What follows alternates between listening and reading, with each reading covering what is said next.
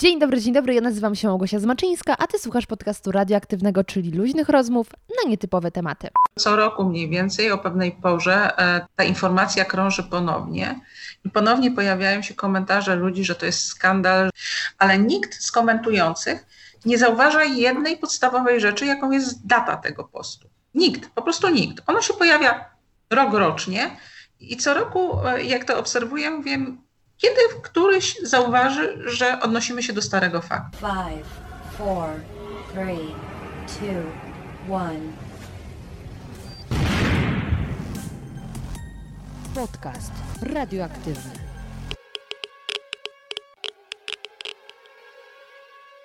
Moi drodzy, gościem tego odcinka jest socjolog, doktor nauk humanistycznych Patrycja Bałdys, która wykłada na Akademii Marynarki Wojennej w Gdyni. Za kilka dni będziemy mogli w cudzysłowie świętować, obchodzić pierwszą rocznicę wybuchu pandemii koronawirusa i chyba nikt nie ma wątpliwości, że ten rok naprawdę namieszał, ale jednocześnie dał socjologom duże pole do popisu, a właściwie pole do badań. I dlatego zaprosiłam panią Patrycję do podcastu, aby porozmawiać, dlaczego nauka straciła w ostatnim czasie autorytet, a z kolei teorie spiskowe zyskały bardzo mocną pozycję. Dlaczego tak wiele osób boi się szczepionki oraz jak będzie wyglądał świat, kiedy któregoś dnia ściągniemy maseczki i powiemy: Pandemia dobiegła końca chociaż zupełnie szczerze nie wierzę, że tak to będzie wyglądało i chyba te maseczki zostaną z nami na dłużej. Ale nie wyprzedzajmy faktów, zapraszam Was do wysłuchania naszej rozmowy. Dzień dobry, dzień dobry Pani Patrycjo. Bardzo się cieszę, że e, pomimo trudnych czasów, to technologia sprzyja temu, żebyśmy mogły dzisiaj porozmawiać, między innymi o tych trudnych, dziwnych czasach. E, bardzo się cieszę, że mogę Panią gościć w moim podcaście. Mnie jest również bardzo miło. Dziękuję za zaproszenie. Każda taka wersja jest dla mnie ciekawa, bo to nowe doświadczenie, a nowych doświadczeń nigdy, nigdy dosyć. Za każdym razem to jest spotkanie z kimś nowym, no i za każdym razem można się czegoś nowego dowiedzieć. Jest mi bardzo miło. To ja szczególną mam tutaj nadzieję dużo się dowiedzieć i też w imieniu moich słuchaczy, bo e, powiedziała Pani, że tutaj każda okazja jest dobra do próbowania nowych rzeczy.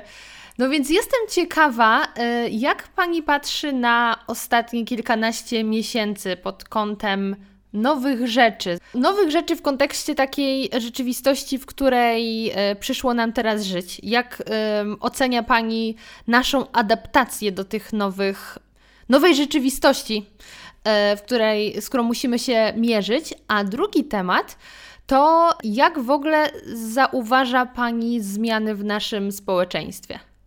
Bardzo szerokie tematy. Bardzo, bardzo. E, ale takie do ogarnięcia, dlatego że no, każdy z nas e, w tym świecie zaczął w pewnym momencie funkcjonować, e, wcześniej lub później.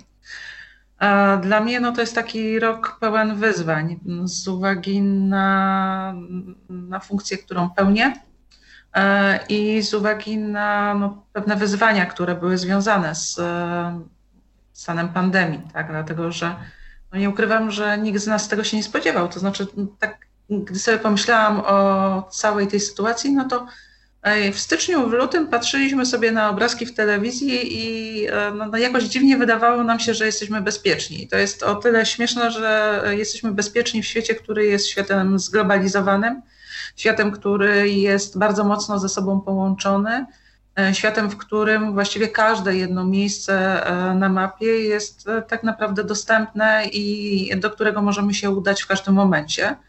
No więc nie wiem, dlaczego wydawało nam się, że ten wirus gdzieś tam nas oszczędzi i, i ominie. Powiem tak, że dla mnie no, też to było w pewnym sensie zaskoczenie. To znaczy, patrzyłam na obrazki włoskie i, i jakoś miałam nadzieję, że to przejdzie bokiem. Natomiast 8 e, marca okazało się, że nie przejdzie bokiem i że będziemy musieli się z tym zmierzyć. 8 marca zamykaliśmy wydział, to znaczy zamykaliśmy ten wydział dla studentów, e, zamykaliśmy i zawieszaliśmy zajęcia. To było takie pierwsze wyzwanie, przed którym stanęliśmy, to znaczy co dalej, tak? Bo najpierw w większości optymistów wydawało się, że to była kwestia dwóch tygodni i po dwóch tygodniach wrócimy normalnie do pracy. Po czym okazało się, że te dwa tygodnie zamieniły się w rok. Za chwilkę będziemy obchodzili roczną, rocznicę tego, tego incydentu. E, I jakoś musieliśmy sobie poradzić. No i poradziliśmy sobie no, tyle dobrze, że akurat jeżeli chodzi o naszą uczelnię, czyli Akademię Marynarki Wojennej, no to w jesieni 2019 roku weszliśmy w taką fazę testowania takiego portalu, który miał nam dać możliwość rozszerzenia naszej oferty o zajęcia prowadzone online i będące uzupełnieniem naszej normalnej oferty.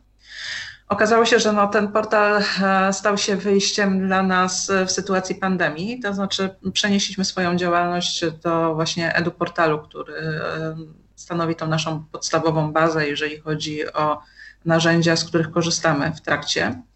E, I ta działalność zaczęła się gdzieś tam powoli toczyć. Najpierw musieliśmy się przyzwyczaić do prowadzenia zajęć online jako czegoś normalnego. E, potem e, okazało się, że e, prowadzimy również nasze badania w wersji online i jakoś nam się to udaje. Działalność organizacyjna, czyli wszystkie spotkania katedr, czy spotkania władz wydziału, czy spotkania władz akademii, one też przeniosły się do wersji online. Spotkania ze studentami, opiekunów, konsultacje, to wszystko również dzieje się w wersji online. E, podobnie jak zresztą działalność kół, e, zapraszanie gości na wykłady otwarte. E, także po tym pierwszym szoku i pierwszych miesiącach, które no rzeczywiście były trudne dla większości z nas, również dlatego, że jesteśmy na co dzień przyzwyczajeni do tego, że tego odbiorcę widzimy, mamy z nim kontakt, jesteśmy takimi trochę próżnymi zwierzętami scenicznymi, więc każdy z nas gdzieś tam czerpie z tej energii, która jest na sali. I tutaj nagle się okazało, że no cóż, no, kamerki wyłączone i człowiek przez półtorej godziny patrzy na siebie, co jest lekko, lekko stresujące, jakby na to nie patrzeć dla każdego z nas, dlatego że o, jak się jest próżną kobietą, no to się patrzy i mówi, matko jedyna, jak się postarzałam. A jeżeli ma się większy dystans do siebie, no to jednak brakuje tylko i wyłącznie tego kontaktu. To znaczy, normalnie to czytamy z, twarz, z twarzy studentów. Tak, ja mam w każdym razie tak, że jak wchodzę na zajęcia, no to widzę, kiedy powinnam e, zrobić przerwę, kiedy powinnam e, pewne rzeczy wyjaśnić, e, albo w którym momencie już powinnam zakończyć na pewno te zajęcia, bo dalej nie ma co ich ciągnąć, dlatego że grupa jest po prostu wymęczona śmiertelnie. A tutaj tego brakowało i powiem szczerze, że to chyba była największa, największy problem, jaki mieliśmy. To są takie tematy, mm, powiedzmy chyba techniczne, których wiele z nas doświadczyło. Nawet jeśli ktoś z nas nie jest studentem, to może jeszcze chodzi do zwykłej szkoły, może ma dzieci, które chodzą do szkoły, albo no w jakikolwiek sposób pracuje przez tą sieć, więc to jest coś takiego, co, yy, co gdzieś w jakimś stopniu wszyscy doświadczyliśmy. Ale jestem ciekawa właśnie tych takich zmian życia codziennego. Co było takim największym zaskoczeniem poza pracą? Czego Pani najbardziej brakowało albo y, no właśnie najbardziej dziwiło? Bo ja pamiętam, że dla mnie takim jednym z zaskoczeń był moment, kiedy y, o 6 rano pojechałam stanąć w kolejkę do Lidla bo zbliżały się święta i e, mama potrzebowała e, udek z kaczki. Więc e, ja, jako najmłodszy członek rodziny, którego wiadomo w każdej rodzinie najmniej szkoda, byłam od zakupów. I, I stałam w tej kolejce, zastanawiając się, jak do tego doszło. W którym momencie ja przed zmianą każdego sklepu, w sensie między jednym, powiedzmy, między Lidlem a Biedronką, zmieniam rękawiczki, żeby na pewno wszystko było sterylnie. I stoję w kolejce dwie godziny, żeby wejść do Lidla. Yy, więc to było dla mnie takie większe zaskoczenie. A co z takich codziennych, niecodziennych czynności dla Pani było zaskoczeniem? No, czy, czy coś było zaskoczeniem? Na pewno puste ulice były dla mnie takim zaskoczeniem, ponieważ ja jestem no, starszym pokoleniem niż pani i ja pamiętam te czasy bardziej odległe. To znaczy, pamiętam to miasto w okresie stanu e, wojennego. E, ale to nie jest doświadczenie porównywalne. To znaczy, no, zadziwiające, nie, zadziwiająca dla mnie była cisza i spokój, która panowała w mieście. Ja jestem mieszkanką Katowic, więc e, na co dzień e, ten ruch jest i mieszkam w samym centrum miasta, więc ten ruch jest dosyć duży. Natomiast tutaj nagle okazało się, że tego ruchu praktycznie nie ma. To było takie jedno z tych zaskoczeń, które, które się pojawiło.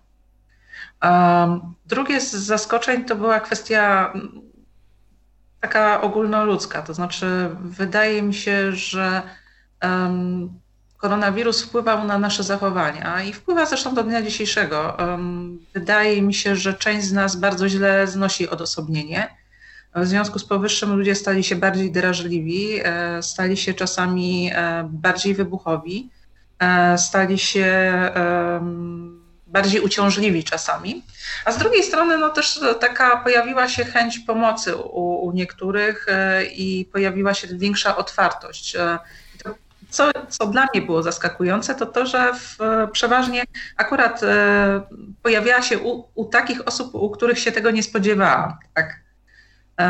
I to była chyba jedna z tych takich najbardziej zadziwiających rzeczy. E, co było dla mnie zadziwiającego również, no to to, że bardzo szybko zapomnieliśmy, że e, te wszystkie wersje online'owe e, są czymś takim nietypowym, niespodziewanym i niezdarzającym się. Tutaj w pewnym momencie stało się to normą, tak? Pierwsza obrona online to było wow, matko jedyna, jak to będzie się odbywało, jak można przeprowadzić egzamin dyplomowy, nie mając studenta na sali.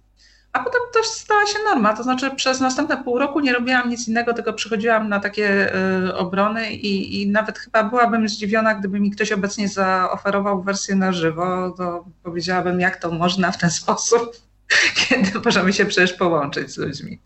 E, z takich rzeczy, które, które gdzieś być może mnie zaskakiwały, e, to chyba taka rzecz, która uderzała mnie najbardziej i to z punktu widzenia takiego, że no, ja szczerze wierzę w naukę i w edukację. E, I zaskakujące było dla mnie to, że tak wiele osób e, po pierwsze nie wierzyło w koronawirusa, Chyba nawet można powiedzieć, wciąż ma wątpliwości. No to nawet nie są wątpliwości, to jest pewność, tak? Dlatego mm. no, e, tak się składa, że różnych znajomych człowiek miewa, tak? A media społecznościowe gdzieś tam unaczniają nam e, skalę. E, dlatego, że no, widzimy, co nasi znajomi wklejają, wstawiają na swojego Facebooka chociażby, tak? E, I dzięki temu no, można się przekonać, że świat nie jest tak piękny, jak nam się wydaje, albo że ludzie nie są tak bardzo rozsądni, jak nam się wydaje. No to ten brak wiary, po pierwsze brak wiary w koronawirusa, przekonanie i przeświadczenie o swojej nieśmiertelności, to jest taki drugi e, czynnik, który tam się pojawił e, i, i który gdzieś tam funkcjonuje i mnie zaskakuje, tak, dlatego że no przecież widzieliśmy sceny, które rozgrywały się we Włoszech, tak. Mhm um, oglądamy statystyki e, i, i dalej wątpimy w coś, co, co dotyka nas na co dzień. Tak? To znaczy, ja rozumiem tą pierwszą fazę, gdzie rzeczywiście niewiele osób miało do czynienia z koronawirusem bezpośrednio, tak? albo bezpośrednio, albo ktoś z ich znajomych, albo najbliższych tego koronawirusa przechorowywał. No chyba, że właśnie no, ma się to szczęście i pochodzi się ze Śląska, gdzie e, ta skala zachorowań była zdecydowanie większa na wiosnę niż w pozostałych regionach. Natomiast obecnie, już prawie że po roku, no to zadziwiająca jest e, ta wersja e, niewierzenia, że to się dzieje naprawdę, e, opowieści dotyczących tego, że to jest spisek, ten spisek jest no, tak zadziwiających osób, że człowiek zaczyna się zastanawiać, kto przejął kontrolę nad mózgiem osób wygłaszających te opinie. I to jest jedna z tych rzeczy, która mnie za, zaskoczyła. Druga kwestia to jest kwestia, którą, z którą zmagamy się też od dłuższego czasu. To jest jeden z moich ulubionych tematów, to znaczy kwestia ruchów antyszczepionkowych, bo e, szczerze powiedziawszy, no, to jest mój ulubiony przykład na wszystko, tak, e, w wielu przypadkach. I um, chyba to była też taka rzecz, w którą nie za bardzo chciałam wierzyć, albo wydawało mi się niemożliwe, że w momencie, kiedy mamy do czynienia z no, poważnym zagrożeniem swojego życia, zdrowia, zdrowia naszych najbliższych, zwłaszcza e, osób starszych, e, my będziemy mówili, że się nie zaszczepimy, no i będziemy podawali jako powód to, że no, to jest spisek Billa Gatesa, który chce przejąć e, władzę nad mózgiem przeciętnego statystycznego Kowalskiego. Matko jedyna, biedny Bill Gates, który postanowiłby to zrobić. Ja po prostu czekam na ten dzień, bo chciałabym mieć chociaż, nie wiem, 1% tej fortuny i pomysłowości co Bill Gates. Także, panie y, Billu, jeśli nas, nas oglądasz, bo na pewno już znasz polski, jestem i czekam. I mój mózg również, nie? Tak, dokładnie.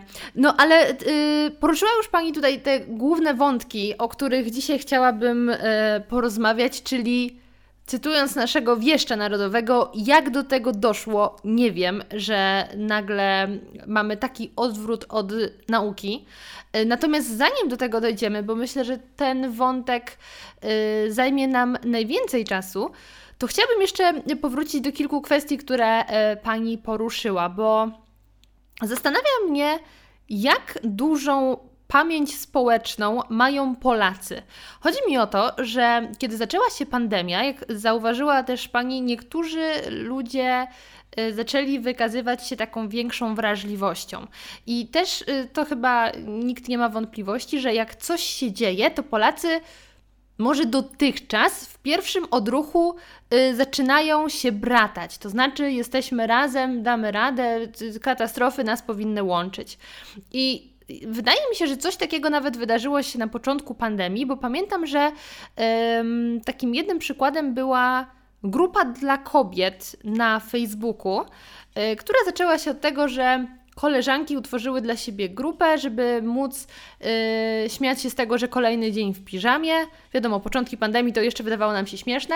I yy, z tego, że kolejny wieczór z lampką wina. I nagle ta społeczność z kilku koleżanek urosła do kilkudziesięcioosobowej grupy gdzie faktycznie panowała na początku niesamowita atmosfera. Tam dziewczyny ze sobą żartowały, zajmują, mimo że zajmowały się przeróżnymi rzeczami w życiu. Były to osoby z różnych też warstw społecznych, jeśli tak w jakiś sposób popatrzymy na zawody wykonywane. I było naprawdę ekstra. Do momentu, bo w pewnym momencie już ta taka idealistyczna atmosfera się gdzieś skończyła i zaczęły się nawzajem pojazdy po sobie i każdy po kolei się z tej grupy wypisywał, jeśli nie chciał już czytać, że po raz kolejny ktoś na kogoś naskakuje, czy on przypadkiem za dużo tego wina jednak nie pije, albo że ta jego piżama to wcale nie jest taka zabawna. I Mam wrażenie, że podobnie w ogóle działo się wśród ludzi, że właśnie na początku jeszcze przybiliśmy sobie piątkę na zasadzie damy radę, jesteśmy razem, medycy w ogóle Was wspieramy i tak dalej, a w pewnym momencie już mamy ochotę wykrzyczeć hasła, które później pojawiły się finalnie na transparentach. Więc tutaj to było bardzo, to było bardzo długie pytanie w stylu dziennikarzy TOK FM, którzy przez te trzy minuty zadają pytanie. Jak długa jest nasza pamięć społeczna? Do momentu, kiedy się na siebie poobrażamy i już jesteśmy znowu wrogami.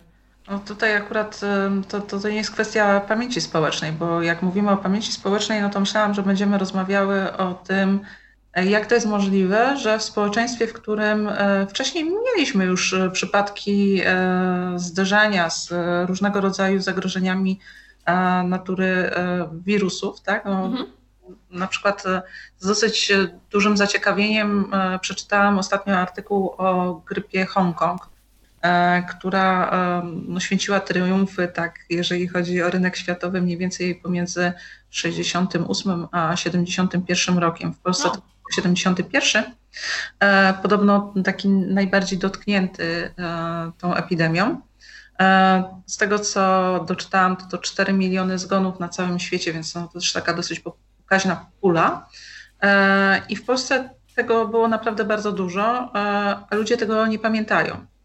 E, można by było przypomnieć kwestię ospy właściwej, która pojawiła się we Wrocławiu i do której wracano na początku pandemii. Zresztą wraca tak. się do niej dosyć często, dlatego że no, mamy te kwestie związane chociażby z reżimem sanitarnym i chociażby ze szczepieniami, tak? dlatego że wtedy udało się w bardzo krótkim czasie zaszczepić 8 milionów Polaków, więc no, to jest naprawdę duży sukces, biorąc pod uwagę e, ówczesne standardy, e, braki na rynku i tak dalej, i tak no to pełen szacunek dla służby zdrowia i, i, i dla osób, które koordynowały tą e, sytuację, że taką, że taką akcję udało się przeprowadzić.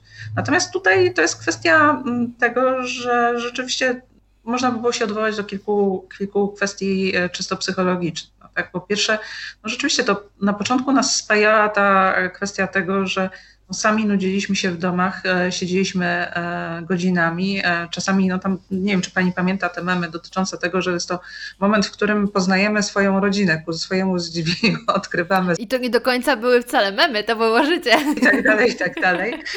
I rzeczywiście okazywało się, że no jest to czasami środowisko, w którym ciężko jest nam wytrzymać dłużej niż kilka godzin, a tutaj nagle okazało się, że jesteśmy zamknięci na bardzo małych przestrzeniach często przez całe dni. No i szukaliśmy tego, mm, tej, tej formy rozluźnienia, czy wsparcia, czy chociażby tego, że można było sobie z kimś porozmawiać i pośmiać się w sieci. I, i często je tam znajdowaliśmy. E, to wsparcie było różnego rodzaju. Pani opowiadała o takiej grupie, która no, pełniła taką funkcję mocno terapeutyczną, to znaczy spotkanie, e, spotkań przy kieliszku wina czy przy kawie. Natomiast no, to miało różne, różne fun funkcje, tak? dlatego że też były grupy, które skrzykiwały się, takim, taką grupą była na przykład e, Niewidzialna Ręka w Trójmieście, która organizowała pomoc dla różnych osób, które zmagały się z różnego rodzaju problemami. Albo to były zwolnienia z pracy, poszukiwano tej pracy dla tych osób, albo to była kwestia posiłków, które trzeba było dostarczać, albo była to kwestia no, chociażby rękawiczek, których brakowało na początku, czy maseczek, czy czegoś takiego. Natomiast wracając do tego pytania, no to, to, się musi rozlecieć, tak? dlatego że w którymś momencie te różnice, które pomiędzy nami istnieją, a w takiej grupie, jak pani powiedziała, no tych różnic było dosyć sporo, E, zaczynają brać górę nad e, tym przyjemnym spędzaniem czasu. Odkrywamy siebie tak w trakcie takiego spotkania jednego, drugiego, trzeciego, czwartego, piątego. E, wychodzą na światło dzienne te różnice, zaczynają nas pewne rzeczy irytować. Zaczynają nas również irytować z uwagi na to, że no, w każdej grupie takie przesilenie w pewnym momencie musi nastąpić, zwłaszcza jeżeli te spotkania są regularne. Tak? no nie ma możliwości, żeby nie pojawił się jakiś mniejszy lub większy konflikt. No i tutaj jak gdyby te różnice e, i, i ważność tych osób w naszym życiu, która jest niespecjalnie nie, nie wielka, powoduje, że no, łatwiej nam jest wyjść, wypisać się i wymeldować i nie oglądać tego, albo poszukać jakiejś innej grupy, w której spędzimy ten czas przyjemnie. To tyle. Mhm. Czy ma tutaj znaczenie ten fakt, że e, my jako naród tak średnio za sobą przepadamy? bo ja mam wrażenie, że jeśli chodzi o jeszcze te początki właśnie pandemii, to było tak, że każdy w jakiś sposób się tam starał. E, I ja wiem, że im dłużej coś trwa, tym trudniej nam w tym wytrwać, w takim pełnym reżimie sanitarnym i tak dalej. Ale z drugiej strony, wiele ludzi, mam wrażenie, że nie wykazywało takiej postawy obywatelskiej, i tu nie mam w ogóle na myśli odwoływania się do polityki czy coś, tylko chodzi o taki kapitał społeczny. W zasadzie ja jestem odpowiedzialny za to, co robię, żebyś ty też był y, bezpieczny. I ja osobiście odnoszę takie wrażenie, że nam, jako Polakom, się zupełnie nie chce zastanawiać, co zrobić, żeby innym się żyło może nawet nie lepiej, ale nie gorzej. Czy to jest domena trochę taka nasza narodowa, czy to jest zjawisko absolutnie normalne na całym świecie i y, nie ma co tutaj na tym tle myśleć, że jesteśmy tacy wyjątkowi? No i tak i nie, tak. No, trochę tak, trochę nie, jak to mówią niektórzy. To zależy. Prawda jest taka, że z jednej strony no, ja byłabym daleka od um, mówienia, że no, coś jest polską narodową specjalnością. A z drugiej strony, mm, tutaj takim znaczącym elementem jest to, że nasze społeczeństwo obywatelskie, i tutaj abstrahujemy od polityki i od wszystkiego tak. innego, e, jest wyjątkowo kruche i słabe. Tak? E, ono po prostu nie miało szansy się odbudować. E, jakby sobie pani prześledziła wyniki które, badań, które są prowadzone no, dosyć regularnie. Tak? To jest chociażby diagnoza społeczna, która pojawia się w sieci można sobie sprawdzić te wyniki badań no, w, miarę, w miarę regularnie publikowanych. Mhm. No to okazuje się, że to społeczeństwo obywatelskie praktycznie u nas nie istnieje. To znaczy, brakuje nam zaufania, należymy do jednego z tych społeczeństw, w których to zaufanie jest najmniejsze. W krajach skandynawskich, kiedy pytają e, o to, czy masz zaufanie e, do innych ludzi, e, to przeważnie odpowiedzią jest tak. U nas, jeżeli zadaje się to pytanie, to zazwyczaj słyszy Pani odpowiedź nie albo ufam tylko najbliższym. I to jest rzecz sprawdzona, dlatego że w jakiejkolwiek grupie by Pani o to nie zapytała, odpowiedź będzie dokładnie taka sama. Ja to testuję na swoich własnych studentach, ponieważ prowadzę tak, takie zajęcia, które noszą nazwę Społeczeństwo Obywatelskie w działaniu. E, I e, to jest jedno z pierwszych pytań, które im zadaję. I zazwyczaj, e, nawet nie zastanawiając się, odpowiadają, że nie. Tego zaufania u nas brakuje z wielu różnych powodów. To jest kwestia naszej historii, ale to jest również kwestia tego, że no nie, jak gdyby przeszliśmy ten okres transformacji koncentrując się na kwestiach gospodarczych, kwestiach czysto politycznych, natomiast nie inwestowaliśmy w społeczeństwo i nie inwestowaliśmy w to, żeby te podstawy tego społeczeństwa obywatelskiego e, rzeczywiście się wytworzyły. A taką pracę zaczyna się właściwie już właśnie w, od najmłodszych lat.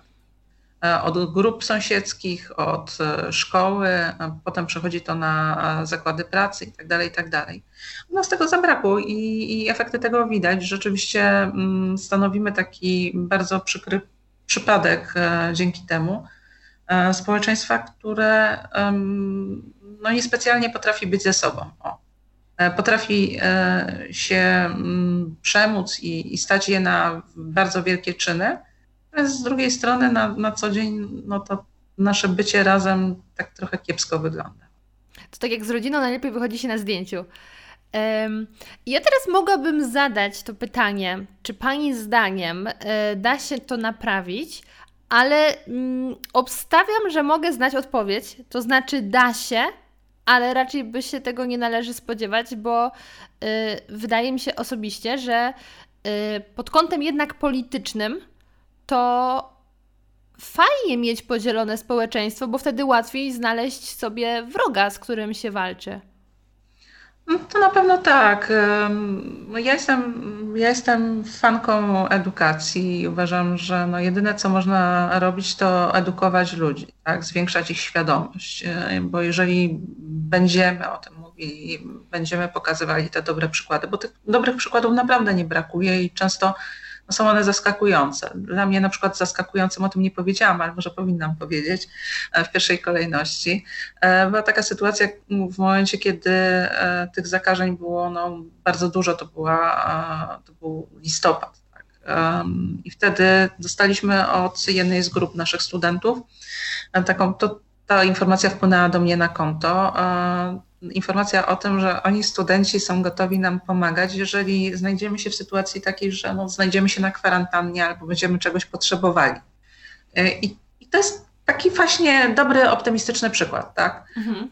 E, mm, wydaje mi się, że inwestowanie właśnie w młodych ludzi, e, mm, pokazywanie tego, że no to życie społeczne powinno, powinno opierać się na zaufaniu powinno opierać się na pomocy, powinno opierać się na myśleniu o innych, e, na myśleniu o słabszych, e, powinno opierać się na przestrzeganiu prawa, respektowaniu tego prawa, ale też e, angażowaniu się w to, żeby być jakimś współtwórcą, chociażby na poziomie tym swoim własnym lokalnym, to brać odpowiedzialność chociażby przy pomocy wyborów, e, przy pomocy e, pewnych e, grup, które działają w miejscowościach czy w dzielnicach. No to wtedy ta sytuacja będzie się zmieniała. Natomiast jeżeli tej pracy nie wykonamy, no to niestety zostaniemy społeczeństwem podzielonym, które to będzie miało coraz większy problem, że ze sobą się dogadać i to, to, to w tej chwili już widać. No dobrze, to w takim razie przejdźmy ym, teraz do drugiego tematu rzeki, głębszego niż y, Wisła, czyli co się wydarzyło, w którym momencie skręciliśmy y, w tę stronę, że nauka przestała cieszyć się y, autorytetem i zaufaniem? To jest ciężkie pytanie. E, ono jest bardzo ciężkie, bo właściwie mm, jest takich e, punktów przełomowych sporo. E, z jednej strony należałoby powiedzieć, że na pewno wpływ na to mają nowe, nowe media, tak? czy nowe media, czy media społecznościowe, czy w ogóle zmieniający się pod ich wpływem świat. No bo mm, Dawniej e, rzeczywiście wiedza e, była czymś, e, co szanowano, albo przynajmniej starano się szanować, nawet jeżeli się tego nie rozumiało za bardzo. Człowiek, który zdobył wykształcenie, człowiek, który był naukowcem, był traktowany czasami jako dziwak, ale z drugiej strony doceniano jego umysł, jego wynalazki, jego pomysły E, i szanowano jego odkrycia. I raczej starano się przestrzegać tych zasad, które z nauką były związane. Media społecznościowe i internet zmieniły bardzo dużo w naszym życiu. To znaczy, one przede wszystkim zmieniły to, że każdy z nas stał się ekspertem. Myśmy zawsze mieli te tendencję do tego, no bo tą taką ulubioną opowieścią jest opowieść o tym, że każdy Polak to lekarz, tak? No, gdyby pani... I polityk, i sportowiec. Tak, polityk, sportowiec. My się znamy na wszystkim, ale na leczeniu to znamy się na 100%. Wystarczy, że pani przyjdzie przeziębiona do pracy i od razu pani usłyszy tysiąc jeden porad, co pani sobie ma zrobić i, i na pewno co pani pomoże. I to dotyczy każdej jednej przypadłości, z którą by pani nie przyszła e, gdziekolwiek, no to i rodzina, i znajomi, i ludzie e, z dalszego otoczenia zawsze będą mieli jakąś tam poradę dla pani, co pani powinna zrobić. E, Obecnie, no właśnie taką, taką wersją staje się, przez, przez internet staliśmy się specjalistami od wszystkiego. Znamy się na wszystkim, wszystko potrafimy sobie znaleźć, wyszukać, odpowiedzieć na wszystkie pytania. E, dzieje się tak e, między innymi z uwagi na to, że ta wiedza przestała być wiedzą e, wąską, a stała się wiedzą bardzo szeroką. Ciężko jest wskazać no właśnie taki moment, w którym, e, w którym to nastąpiło, tak? bo e, mówi się, że jedną z ostatnich osób, które wiedziały wszystko, był niejaki Leibniz e, i, i to był XVII wiek. Tak? Więc od XVII wieku upłynął szmat czasu, ale cały czas gdzieś ta wiara w naukę i w postęp naukowy istniała. Natomiast e, wraz z pojawieniem się mediów społecznościowych e, zaczęliśmy tej odpowiedzi szukać właśnie e, w, w sieci, tak. I, I, to jest jeden z tych takich powodów, dla których przestajemy wierzyć w naukę. No bo co nam będzie ktoś opowiadał, bo często naukowcy nie dostarczają nam tych odpowiedzi, albo dostarczają w swoim języku, i to jest kolejny powód, dla którego ta nauka jest trochę trudna do przyswojenia. My po prostu e, przestaliśmy wierzyć naukowcom z uwagi na to, że wiedza jest zbyt obszerna, nikt nie może wiedzieć wszystkiego. E, z drugiej strony tą wiedzę mamy w zasięgu ręki i możemy posprawdzać sobie to. A z trzeciej różnego rodzaju postaci, które pojawiają się na tej scenie e, pseudonaukowej, posługują się troszkę lepszą komunikacją, to znaczy są skuteczniejsi w docieraniu do odbiorców. Świat nauki jest mocno hermetyczny i posługuje się językiem, który nie jest jasny dla każdego. Bardzo często o tym zapominamy, rozmawiając z osobami spoza naszej dyscypliny, że one nie są wdrożone w tą naszą dyscyplinę, nie posługują się tym samym słownictwem, że pewne rzeczy należy im tłumaczyć w trochę inny sposób, odwołując się do trochę e, innych argumentów e, i posiłkując się trochę innymi metodami. Natomiast świat nauki nadal w większości, tłumacząc swoje odkrycia, które są często bardzo skomplikowane, posługuje się mimo wszystko takim językiem, który dla statystycznego Polaka i nie tylko Polaka E, nie jest specjalnie jasny. Takim dobrym przykładem, żeby pokazać, jak to działa, jest chociażby kwestia tego, że no jednak mimo wszystko bardziej bazujemy w naszym życiu i rozmawiając na pewne tematy i starając się zrozumieć e, świat nas otaczający na emocjach. Tak? Docierają do nas bardziej przekazy emocjonalne, które są przekazami, które są bardziej plastyczne, opowiedziane w taki sposób, który zawiera przykłady, które są dla nas jasne. E, I stąd ta skuteczność przekazu e, rzeczywiście e, jest zdecydowanie lepsza. My też zdecydowanie lepiej przyjmujemy takie komunikaty i chętnie ich poszukujemy. Wystarczy popatrzeć na fenomeny, tak, chociażby kogoś, kto określa się mianem e, doktora, znany doktor liczący, e, leczący pewne przypadłości. Pan na Z. Tak, pan na Z, leczący, leczący raka przy pomocy witaminy C. No i tłumy ludzi, którzy w to wierzą. Tak? No to, to, to są rzeczy, które w głowie się mm, osobom z nauką nie mieszczą, no bo jakże można gdzieś tam e, zaufać e, facetowi, który no, z tego co wiem, to chyba zdaje się, że się zna na energetyce albo na czymś takim.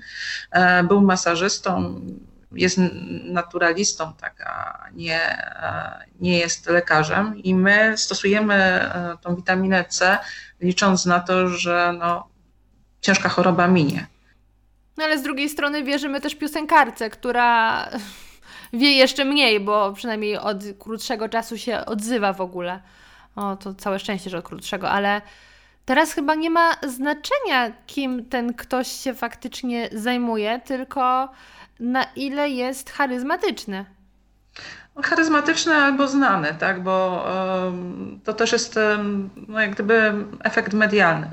Proszę zauważyć, że e, często do rozmów o bardzo poważnych tematów zaprasza się gości kompletnie z tym niezwiązanych, tak? to znaczy nie będących e, w ogóle e, znawcami danej kwestii, tylko zaprasza się ludzi znanych. No widać to teraz doskonale po telewizji publicznej, gdzie pan e, Neyman jest właściwie specjalistą od wszystkiego.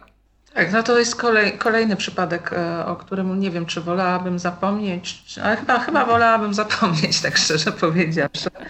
E, dlatego, że no niestety e, zdarza mi się, że e, widzę posty, które pan Neyman tworzy i które są umieszczane przez różne osoby w sieci. I to jest groźne, to jest, to jest naprawdę groźne, dlatego że można sobie zaszkodzić w bardzo poważny sposób, stosując się do tego typu e, rozwiązań. Ale to, to, to nie jest nic niezwykłego, tak? dlatego że no tak naprawdę e, problemem jest to, że żyjemy w społeczeństwie, w, których, w którym mamy przesyt informacji. Tak? Każdego dnia dociera do nas naprawdę miliony, miliony różnego rodzaju informacji. Nikt z nas nie wie wszystkiego. Mm, teraz charakterystyczna jest wąska specjalizacja. E, z drugiej strony, e, jakoś w tym świecie musimy sobie radzić. E, w związku z powyższym musimy sobie odsortowywać te informacje, które wydają nam się zbędne, od tych, które wydają się nam istotne. No i teraz pojawia się kwestia tego, kto do nas dotrze. Czy dotrze do nas ktoś, kto nudzi, marudzi i, i mówi bardzo poważne rzeczy niezrozumiałym do końca językiem, czy osoba, która jest taka jak my, tak, e, i, i mówi do nas bardzo prostym językiem zrozumiałym dla nas, posługując się przy tym e, różnego rodzaju e, emocjami. To jest przypadek ruchu antyszczepionkowego, między innymi w Stanach Zjednoczonych, gdzie mm, wypowiedź jednej z gwiazdeczek tak, e, hollywoodzkich e, wywołała większą szkodę, jeżeli chodzi o szczepienia, niż e, można było zakładać. Tak? Pojawienie się byłej gwiazdy MTV w telewizji i opowieść o tym, że jej dziecko cierpi na autyzm w wyniku szczepienia, stało się powodem, dla którego ze szczepień swoich dzieci zrezygnowały miliony Amerykanów. Dlaczego? Dlatego, że ona w rozmowie jako argumentu używała argumentów odnoszących się do emocji. To znaczy, tym podstawowym jej argumentem było odniesienie się do tego, że jej doświadczenie jako matki, jej serce matki podpowiada jej jej doświadczenie e, związane z posiadaniem dziecka i jej intuicja e, podpowiadają jej, e, co będzie dla jej dziecka najlepsze. I tutaj ciężko jest z takim argumentem w ogóle w jakikolwiek sposób e, polemizować, tak? No bo dla świata nauki argument pod tytułem intuicja matki no nie stanowi e, żadnego argumentu. Natomiast dla tysiący, tysięcy odbiorców, którzy będą oglądali e, taką panią w telewizji, to będzie zdecydowanie lepszy argument niż argument, który będzie odwoływał się do wieloletnich badań. Mhm.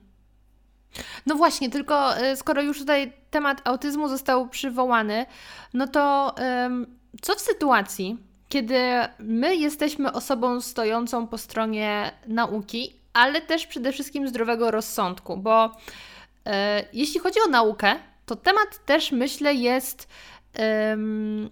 skomplikowany i można by powiedzieć to zależy. To znaczy nauka nauce nierówna, bo niestety żyjemy w czasach, kiedy pieniądz rządzi wszędzie i też są niestety yy, naukowcy albo osoby podające się za autorytety, które niektóre yy, badania zlecają przede wszystkim już z postawioną tezą, tylko żeby jej dowieść. I tak było w przypadku tych okropnych badań yy, teoretycznie tak, nad autyzmem, które yy, no były absolutnie niezgodne ze sztuką, metodologią i pozbawione jakiego, jakichkolwiek podstaw, żeby uważać, że są prawdziwe, co, przez co później pan stracił prawo do wykonywania zawodu. Yy, I były przeprowadzane kolejne badania, które nie wykazały żadnej zależności, a jedynym yy, koincydencją jest fakt, że ta choroba może występować, że występuje w tym wieku, co się człowieka szczepi, ale to nie jest, yy, tak samo powiedzieć, właśnie na jakichś prostych przykładach. Czyli jeśli ktoś pije wodę, no to umrze. No teoretycznie tak, no to też jest koincydencja. Przypadek może czas przestać pić wodę. I co w sytuacji, kiedy my z tego wszystkiego zdajemy sobie sprawę, wiemy jak do tego doszło, czyli skąd wzięło się to mylne przekonanie, ale jeśli powiemy to tej osobie, która już jest powiedzmy tym antyszczepionkowcem, no to ona powie, że to jest spisek. Czy da się w ogóle w jakikolwiek sposób dyskutować z osobą, która na tego typu rzeczy, y, w tego typu rzeczach dopatruje się spisku? No, to jest e, ciężki temat, tak? E, mm, od dłuższego czasu e, gdzieś zastanawiamy się nad tym, w jaki sposób z nauką lepiej docierać albo z teoriami naukowymi lepiej docierać do odbiorcy takiego zupełnie przeciętnego, zwykłego. Tak? W jaki sposób przybliżyć świat nauki i odkrycia nauki obywatelom. No i to, to jest naprawdę duże zmaganie. Czy da się w ogóle rozmawiać na ten temat? No, no powiem tak, jest to bardzo trudne. Sama się nad tym zastanawiam, bo mam kilku takich znajomych e, w swoim gronie, którzy zarzucają mi skrzynkę mailową e, różnymi upiornymi e, teoriami i, i powiem szczerze, że za każdym razem mam ochotę grzecznie powiedzieć, że mi więcej tego nie przesyłali, dlatego że no, kłóci się z zdrowym rozsądkiem i powoduje, że nie mam ochoty dłużej rozmawiać. Jedyny sposób no to jest rzeczywiście no, próba tej rozmowy, przedstawienia swoich argumentów. Natomiast w przypadku osób, które są bardzo mocno gdzieś tam utwierdzone w o, tych swoich przekonaniach, zmiana tej postawy będzie naprawdę bardzo trudna. Praktycznie mhm. niemożliwa. Można próbować, tak? Można przedstawiać te argumenty, można pokazywać pewne nieścisłości. Chociaż no, najprawdopodobniej i tak będzie Pani się spotykała z taką odpowiedzią, no tak, ale to jest zrobione przez kogoś specjalnie, żeby podważyć tak na przykład opinię świetnego pana doktora Wakefielda, który ucierpiał Zbawiono go zawodu, dlatego że odkrył prawdę niewygodną dla koncernów, które chciały zarobić miliony pieniędzy na e, tych e, szczepionkach. Potem ma Pani opowieść o tym, że no tak, dawniej się szczepiliśmy, ale proszę zobacz ten kalendarium szczepień e, i zauważ, ile myśmy mieli tych szczepionek, a ile ich jest obecnie. No ale no tak na zdrowy rozsądek, tak, kiedy myśmy się szczepili, no to ta liczba szczepionek była zdecydowanie mniejsza, dlatego że stu niektórych jeszcze nie wyprodukowano, tak, i nawet o nich nie myślano. A obecnie są one dostępne, więc jeżeli są dostępne, jeżeli mamy dane statystyczne, które jasno to pokazują, no to dlaczego mamy nie skorzystać z tego, tak? Kwestia szkodliwości, to dokładnie ta sama opowieść, tak? Komuś coś zaszkodziło. No równie dobrze mu zaszkodzić mogła witamina C, bo w nadmiarze szkodzi, tak? E, albo może, może akurat ktoś, kto bierze aspirynę pierwszy raz, no to może się okazać, że jest na nią uczulony. No to to też może się zdarzyć. I co? Powiemy, że należy wycofać aspirynę, dlatego że mamy kilkanaście, kilkadziesiąt czy kilka tysięcy przypadków, że no, komuś to zaszkodziło. No nie, no to tego są badania. E, wydaje mi się, że takim kluczem do tego wszystkiego no, ponownie jest edukacja. Jeżeli e, ta edukacja związana z e, chociażby kwestiami związanymi z biologią, tak, nie będzie na odpowiednim poziomie, no to niestety będziemy cały czas tkwili w tym samym zakrętym kręgu. Drugą rzeczą, która tam się pojawia, i to jest taka dosyć ciekawa, e, taki ciekawy trop, bo też część tych opowieści opiera się na różnego rodzaju danych liczbowych. I to jest kolejne odniesienie mm, do tego naszego współczesnego świata. No, teoretycznie mamy do czynienia z jednym z najbardziej wykształconych społeczeństw e, w historii ludzkości, tak? dlatego że e, znaczna część nas zdobywa wykształcenie wyższe, e, kończymy szkoły średnie, mamy dyplomy ukończonych studiów licencjackich, potem magisterskich, potem nawet doktorskich, potem nawet i robimy sobie habilitację. Natomiast okazuje się, że pomimo tego wykształcenia, no, nasza wiedza w niektórych obszarach jest zdecydowanie mniejsza niż być powinna. I tak jest na przykład z kwestią matematyki e, i umiejętności matematycznych. E, wydaje się, że to też jest jeden z tych elementów, który warto by było zainwestować. To znaczy to, żeby y, poświęcić jednak trochę czasu i, i postarać się uczyć matematyki w taki sposób, żeby ona była przystępna, żeby ludzie rozumieli pojęcia procentów, żeby byli w stanie z sobą porównywać pewne e, wyniki, bo teraz nie są do tego kompletnie przygotowani i tego nie potrafią zrobić. Tak? Wystarczy im pokazać e, wyniki badań e, i, i już okazuje się, że mają zrobioną do tego tezę. Tak jest chociażby z badaniami Wakefielda, które chyba, o ile dobrze pamiętam, opierały się na grupie chyba 8 czy 10 dzieci. Tak. A to bardzo duża grupa. Jeżeli, jeżeli to weźmiemy pod uwagę, no to, no to przepraszam bardzo, ale o czym mówimy? No to mhm. dokładnie to samo, co pojawia się w reklamówkach. Tak? W reklamówkach, jak pani ogląda cudowne specyfiki, po którym znikają zmarszczki, no to ma pani tam odniesienie, że 97% kobiet zauważyło poprawę.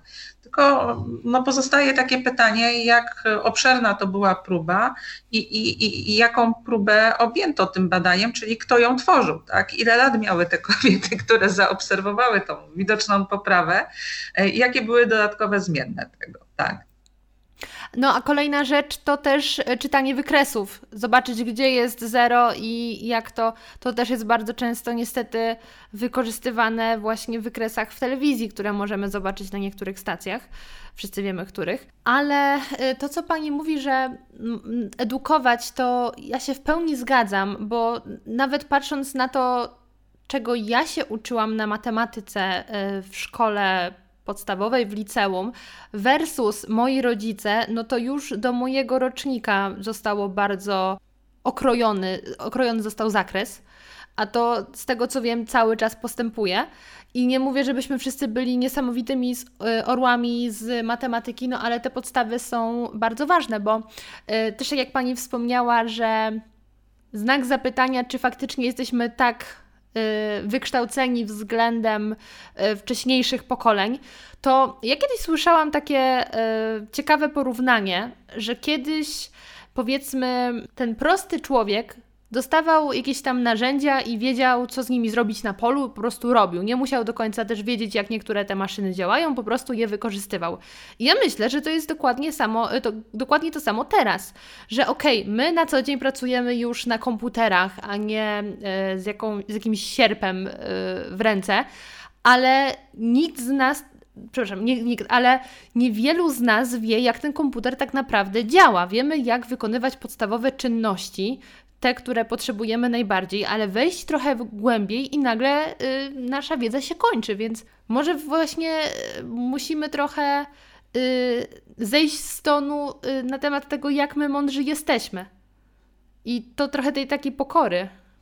Idzie Pani takim tropem, to są takie dwa wątki. Jeden z tych wątków to jest e, wątek e, czegoś, co określa się w mianem e, społeczeństwa ryzyka w socjologii. Mhm. I to jest teoria między innymi Ulricha Becka. E, I rzeczywiście tak jest, ponieważ no, tej wiedzy jest tyle, to nie jesteśmy w stanie wszystkiego się dowiedzieć, bo to jest po prostu niemożliwe. Zresztą są takie badania, gdzieś tam kiedyś wyczytałam sobie, że e, przeciętny mieszkaniec e, chyba Anglii w XVII czy XVI wieku e, dostawał mniej informacji niż dostarcza e, New York Times w ciągu jednego swojego wydania. Tak? Mhm. Więc to pokazuje tą skalę tego, jak bardzo dużo informacji do nas dociera. Jeżeli tak jest, jeżeli nie wiemy wszystkiego, i tutaj wracamy do tego sławetnego Leibnica, który podobno wiedział wszystko, to no jakoś musimy się w tym świecie poruszać. No i od tego mamy specjalistów, którym musimy zaufać. Tak? No i tutaj pojawia się zaufanie do tych ludzi, którzy konstruują pewne rzeczy albo oddają nam je w swoje użytkowanie. No bo wsiadając do samolotu, niespecjalnie się pani zastanawia, na jakiej zasadzie on lata. E, bo się pani nie zastanawia nad Zastanawiam się, bo ja za każdym razem zakładam, że zginę. Tylko to zastanawianie się niewiele mi daje. No to w takim razie pokłada Pani zaufanie, że ten człowiek, który to budował razem z całą tą ekipą, zrobił to dobrze i że pilot, który e, ten, ten samolot będzie pilotował, robi to dobrze, bo został dobrze wykształcony i oddaje się Pani w jego ręce z mniejszym lub większym przekonaniem. Tak. tak? E, I tak to rzeczywiście wygląda. To znaczy, ponieważ wiedzy jest tak dużo, no to oddajemy ją specjalistom. E, I to jest jedna z tych rzeczy, która się pojawiała. E, a, a druga e, jest związana też z kwestią tego, że to jest taki lekki powrót do tej opowieści o, o, o, o tych specjalistach i, i, o tym, jak to jest, że wierzymy sławetnemu panu Z. Dlatego, że i, i tego naszego dobrego wykształcenia, tak? To jest ta opowieść dotycząca tego, że dawniej był niewielki odsetek osób, które tym wyższym wykształceniem się pochwalić mogły. I ono było rzeczywiście zdobywane i w pocie czoła i czasami e, też okupione wielkim kosztem całej rodziny. Niektórzy byli tak dumni z tego magistra, że przed znakiem y, nieczytelnym, podpisem nieczytelnym dodawali y, MGR. Także no, kiedyś to naprawdę robiło wrażenie. Znaczy, no, moją ulubioną wersją jest wersja nagrobkowa. Bardzo lubię je na nagrobkach. A te, z tym się nie spotkałam, ale to ciekawe, faktycznie. E, jak pani pojedzie do Krakowa, to to, to jest taka specyfika krakowska. E, mają tendencję do tytułowania. E, w związku z powyższym, nawet po, po, po śmierci, znajdzie Pani takich, którzy z tytułem albo ze stopniem lądują na, na grobku. W każdym razie to wykształcenie się zdewaluowało troszkę albo zużyło, albo e, zmniejszyło swoją wartość, dlatego że no, stało się ogólnodostępne. Tak? Dawniej kształcili się nieliczni e, i e, to, jest też no jakby ta forma kształcenia była troszkę inna, tak? dlatego że no obecnie mamy do czynienia z kształceniem masowym jednak mimo wszystko. Masowo też wydajemy dyplomy. No i wraz z wzrostem liczby e, dyplomów na rynku spada ich wartość. Tak? Dawniej matura była wielkim wow, potem e, studia magisterskie, bo wtedy jeszcze nie było licencjackich, były wielkim łam. Mhm. E, nie mówiąc już o innych wow w tym zestawie, a obecnie no, to, to staje się normą. Taka inflacja dyplomów nastąpiła. Tak, tak, to jest inflacja dyplomów i też e, w jakimś sensie też e, inflacja e, samych naukowców, tak? Dlatego, że dawniej ten stopień czy tytuł naukowy wzbudzał szacunek i powodował, że ludzie, z którymi się stykało, mimo wszystko brali te poprawki na to, że ten człowiek może wiedzieć więcej i znać się na czymś lepiej. A obecnie no ma Pani taką sytuację, w której e, magistrów, licencjatów ma Pani całe masy. W związku z powyższym, no, skoro każdy z nas jest magistrem w zakresie czegoś, no to szacunek też jest trochę innego rodzaju. Mhm. I tutaj mi przychodzi y, na myśl takie, mm, takie porównanie, bo ja właśnie też y, chyba z rok temu tak pierwszy raz doświadczyłam tego, że rozmowa z ludźmi na takich konkretnych przykładach, ale z innej dziedziny, często dużo daje, bo jest y, szansa zostawić na chwilę temat sporny gdzieś z boku i przełożyć to na przykład z innej dziedziny. I e, takim właśnie moim przykładem na to, że teraz każdy zna się na wszystkim, jest sytuacja, gdy każdy z nas jednak w jakimś, w jakiejś dziedzinie czuje się ekspertem. I to nie mówię tutaj absolutnie o tym, że musi to być zgodne z naszym wykształceniem, ale ja osobiście uważam, że wiem trochę więcej niż przeciętna osoba na temat y, żywności i marketingu. Jak to się przeplata? Bo to jest mój konik, uwielbiam zgłębiać te tematy, więc już co nieco wiem o tym, które kampanie marketingowe miały nas nauczyć na przykład jakich nawyków żywieniowych. Ale ktoś inny może z kolei być specjalistą od naprawiania samochodów. Takie dwa proste przykłady. I teraz w momencie, kiedy ja przyjadę do takiego mechanika, który o samochodach wie o wiele więcej niż ja i powiem mu, wie pan co, proszę mi naprawić to, to i to i to. I ten mi człowiek powie, ale to nie to tutaj nie działa, tylko coś innego. Więc kiedy ja zacznę z nim dyskutować, że ja wiem więcej, y, ja wiem lepiej, bo to jest mój samochód, a on widzi czarno na białym, że się mylę, to przecież ten człowiek będzie się denerwował, że ja wchodzę w jego kompetencje.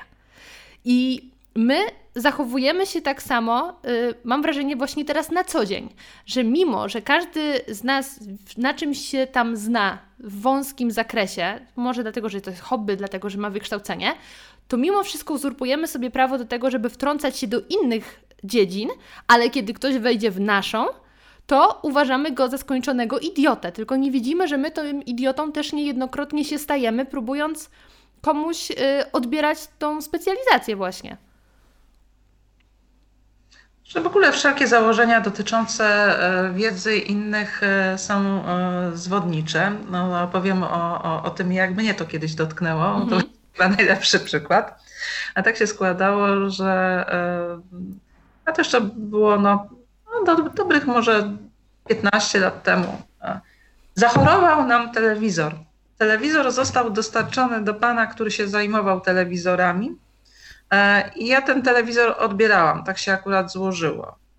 E, pamiętam, że przyszłam, no i pan mi e, przedstawił kwotę, którą mam zapłacić. Mm, no i, i ja się zdziwiłam i zapytałam się, za co płacę. Na co pan mi powiedział, że i tak pani nie będzie wiedziała. Proszę przysłać męża, to on, on będzie wiedział. No. Wie pan co? No ja mówię, to może jednak mi pan powie, co tutaj nie działało, bo no, ja płacę, w związku z powyższym chciałabym wiedzieć, tak? No i usłyszałam płytki odchylania. I co powiedziało to coś pani? Ja mówię, wie pan co, akurat tak, na co ten pan, no już ze mną nie dyskutował na ten temat, natomiast e, powiem szczerze, że każdy z nas w pewnym momencie gdzieś tam e, z taką sytuacją się spotkał, tak, gdzie e, albo mówiono, że no nie ma sensu mu tłumaczyć, dlatego że się na tym nie zna, albo odwoływano się do tego, że proszę przyjść z tatą, mamą, babcią, dziadkiem, sąsiadem, wujkiem, ryśkiem, albo swoim własnym mężem, żoną, nie wiadomo kim jeszcze. I, i, i, i to, to, to jest taka norma no, czy, czy, czy to ma coś wspólnego z e, wiedzą? No, czujemy się ekspertami w różnych e, zakresach. Ja się zawsze śmieję, że ja jestem ekspertem od spraw trudnych, nierozwiązywanych. Takich ludzi nam dzisiaj trzeba. tak. Natomiast no, czy, czy, czy to jakoś wpływa na, na naszą komunikację? No pewnie tak, to znaczy ciężej jest dyskutować. E, to jest takie trochę charakterystyczne dla osobowości autorytarnej, tak? To znaczy w momencie, kiedy ona ma jakąś wiedzę dotyczącą czegoś tam i, i, i nie będzie dopuszczała do żadnych dyskusji, dlatego że jest tak i tak i nie ma o czym rozmawiać, e, bo, bo ja wiem lepiej. Jasne, można się otworzyć na, na pewne doświadczenia, jasne, warto wysłuchać tej drugiej strony. Natomiast no, czy, czy, czy z takimi e, dobrymi radami, dobrymi zdaniami. Ja chyba się nauczyłam już tego nie robić, tak? No bo często mi się zdarzają takie przypadki, że ktoś mi usiłuje coś wyjaśnić albo wytłumaczyć. Ja stosuję od lat wielu, jeżeli chodzi o, o takie sytuacje pod tytułem właśnie przychodzę z czymś e, technicznym albo mam do zrobienia coś, no to przeważnie mm, no mówię, że no jestem głupiutka i, i potrzebuję pomocy. A jeżeli rzeczywiście na czymś się znam, no to wtedy mówię, że no tutaj akurat dyskutować na ten temat nie będę, dlatego że to jest mój obszar działania i to będzie wyglądało tak i tak. Koniec. Bardzo mi się to podoba. No, ja właśnie jak zaczął się temat szczepionek, czyli one już gdzieś się pojawiły na horyzoncie, ale podobnie jak dzisiaj, nasza kolej do nich jest jeszcze y, odległa, to miałam taką dyskusję z moją koleżanką właśnie, która powiedziała, że ona nie wie, bo te szczepionki są podejrzane. No, taka standardowa rozmowa na temat szczepionek. Więc ja przedstawiłam jej mój punkt widzenia na to, że dla mnie te szczepionki nie są podejrzane, bo jeśli nagle cały świat pracuje nad czymś, uwaga największych mózgów jest skierowana w jednym kierunku, no to nie dziwi mnie to, że coś mogło szybko powstać, tym bardziej, że była już ku temu technologia wynikająca z wcześniejszych badań. Y, a ponadto to nie jest tak, że pracują nad tym ludzie, którzy mm, są tacy jak ja czy ty.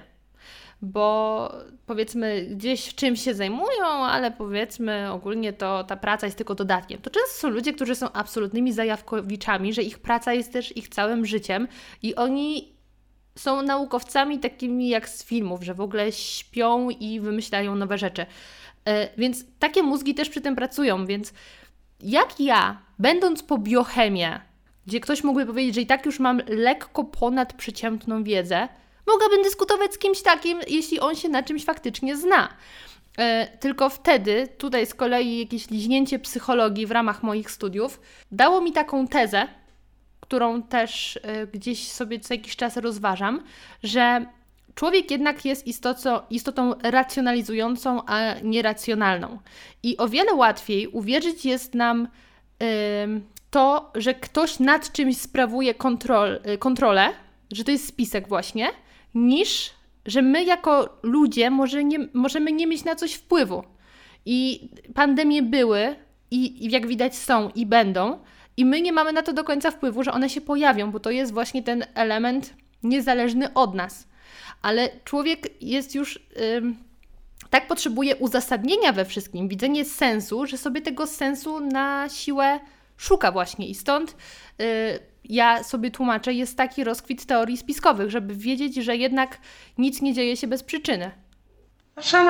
No, no to, to, to jest, e, to jest e, ta, ta wersja racjonalizowania no jest wersją słuszną, tak? dlatego że każdy z nas usiłuje sobie jakoś wytłumaczyć rzeczywistość, która go otacza.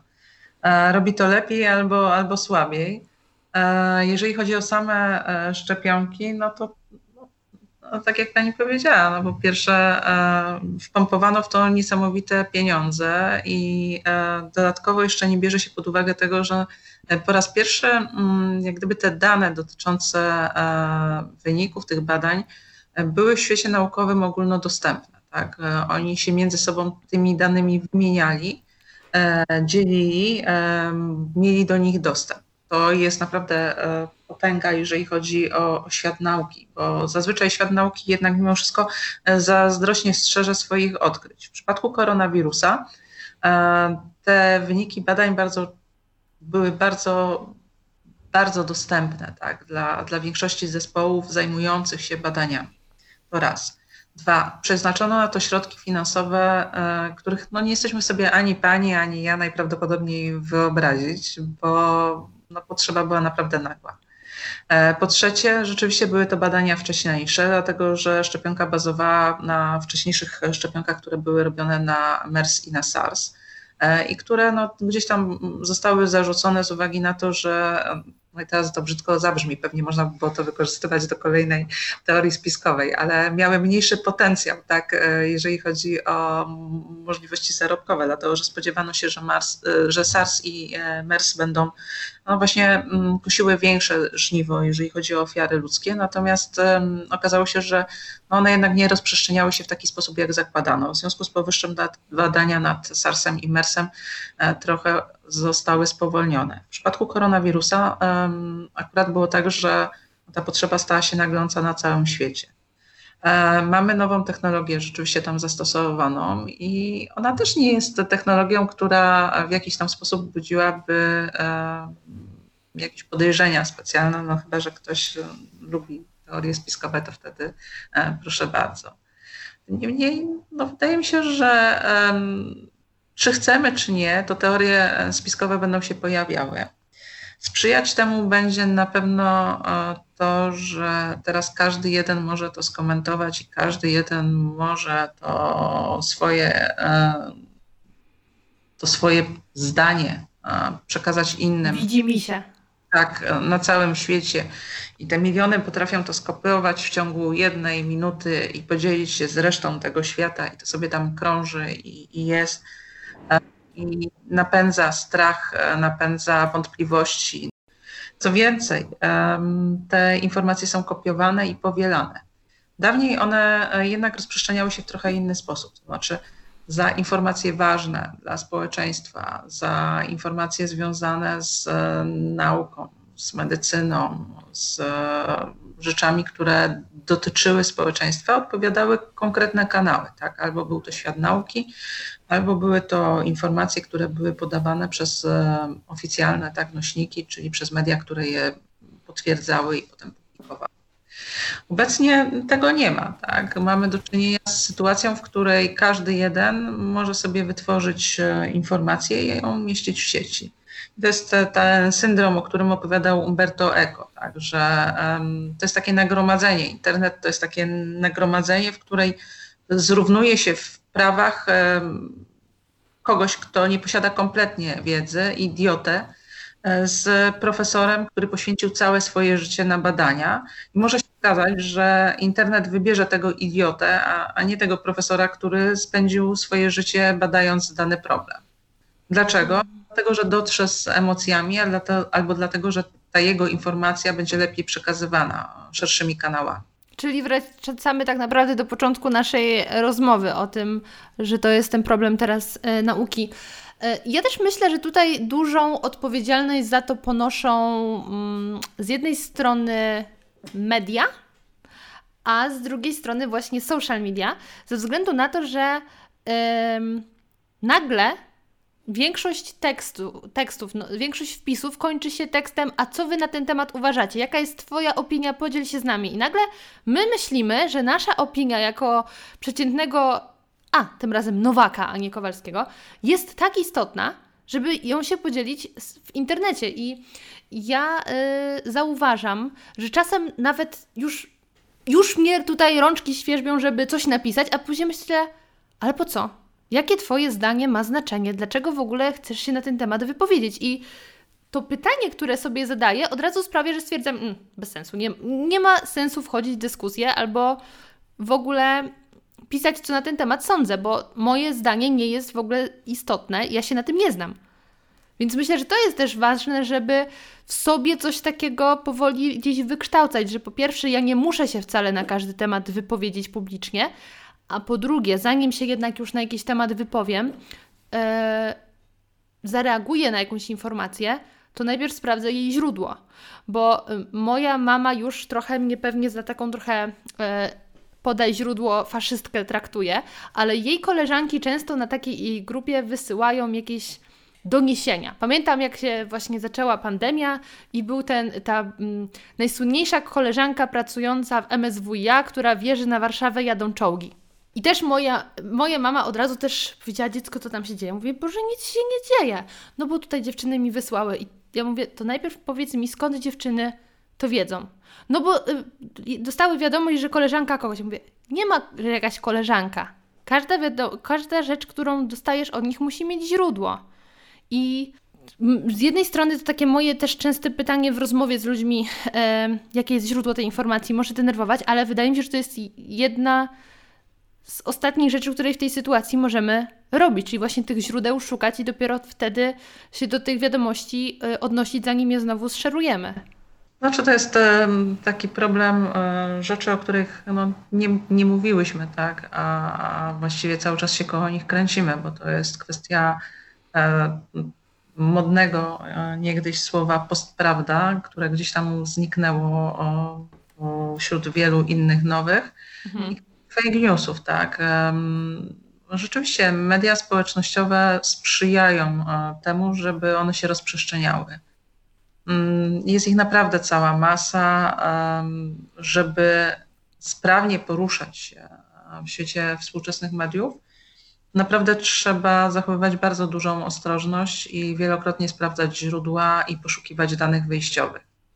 E, I wydaje mi się, że no tutaj po raz kolejny, jak zdarta płyta, tak? Edukacja, edukacja, jeszcze raz edukacja. Um, wydaje mi się, że um, powinniśmy gdzieś tam wykształcić w najmłodszych już um, umiejętność wyszukiwania, sprawdzania i selekcjonowania informacji. E, internet stał się powszechny. Mm, ja pamiętam te czasy, kiedy powszechny nie był, i to jest to, to, ta kolejna rzecz, o której e, często mówiłam w trakcie pandemii, że gdyby ta pandemia wydarzyła się w 2001 roku, to bylibyśmy ugotowani, dlatego że te zajęcia nie odbywałyby się w ogóle, bo nie mielibyśmy takiej możliwości. Nie byłoby szans na to. Stąd no, gdzieś ta umiejętność e, poszukiwania, wyszukiwania, która wydaje się kluczową e, w współczesnym społeczeństwie, gdzieś nam powoli umknęła. To znaczy, każdy z nas posługuje się internetem, Natomiast e, jeżeli by popatrzeć na to, to większość wykorzystuje go nie w taki sposób, jak powinna. To znaczy, no właśnie, ściąga sobie newsy, wykorzystuje, przekazuje je dalej, szuka śmiesznych memów, kotków w internecie. Natomiast bardzo rzadko sprawdza się pochodzenie tego. Czytam artykuł, no to sprawdzam. Po pierwsze sprawdzam jego datę. Bardzo często upublicznia się artykuły, które są artykułami sprzed kilku lat e, i e, pokazuje się jako współczesne e, sytuacje. Tak jest na przykład z jedną informacją, która krąży od dłuższego czasu dotycząca jednego z hospicjów, które w pewnym momencie przeżywało dosyć duży problem, jeżeli chodzi o kwestie finansowe. W związku z powyższym zwróciła się do społeczności lokalnej o to, żeby wspierała ją środkami czystości, higieny itd. Tak itd. Tak I to był rok chyba 2014, kiedy te problemy się pojawiły. I teraz niech Pani sobie wyobrazi, że co roku mniej więcej o pewnej porze ten, ta informacja krąży ponownie i ponownie pojawiają się komentarze ludzi, że to jest skandal, żeby w przypadku hospicjum e, nie postarano się o to, żeby istniały środki, że tutaj przecież są władze lokalne, które powinny to hospicjum wesprzeć, przecież jest ministerstwo, które powinno to hospicjum wesprzeć. Ale nikt z komentujących nie zauważa jednej podstawowej rzeczy, jaką jest data tego postu. Nikt, po prostu nikt. Ono się pojawia rok rocznie i co roku, e, jak to obserwuję, wiem, kiedy któryś zauważy, że odnosimy się do starego faktu. Potem sprawdzamy kwestię wiarygodności, tak? No, przepraszam bardzo, ale ja nie będę wypowiadała się na temat e, kwestii naukowych, które, przepraszam, użyję tego określenia, pojawiły się w Super Expressie. Z pełnym szacunkiem dla Super Expressu, Super Express nie jest źródłem wiedzy naukowej, tak? Podobnie e, dział e, na Pomponiku, Kozaczku, Pudelku czy jakimś innym e, równie opiniotwórczym medium. Mm, kto się pod tym podpisał, tak? No, przepraszam, jeżeli ja zacznę kiedyś komentować tipsy i modę w tipsach, no to mm, proszę mi zwrócić uwagę, bo ja nie jestem specem, najlepszy dowód na to nie mam. Nie... Ale może pod kątem socjologicznym te paznokcie są w stanie coś powiedzieć.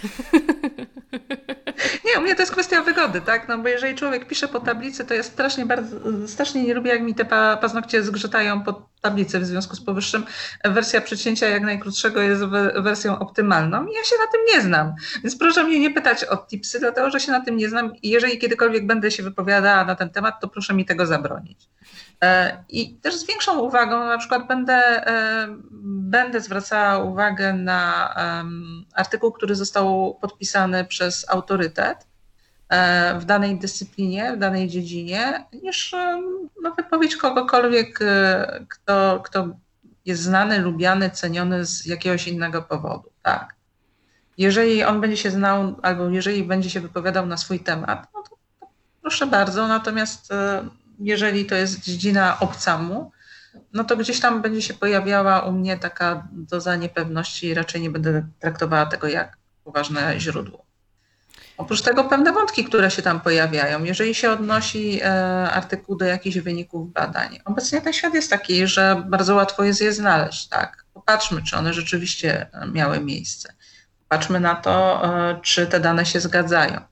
Popatrzmy na ten wykres przynajmniej. E, zobaczmy, czy to jest wykres, który rzeczywiście pokazuje to, co autor opisuje, czy może to jest zupełnie inny wykres, bo takie przypadki też się zdarzają, że mamy wykres, który e, dotyczy zupełnie, zupełnie czego innego, ale za to jest wykorzystywany jako taki element wzmacniający wypowiedź. Tak, wystarczy, że tam są rosnące słupki i od razu jest z tego e, wielka panika.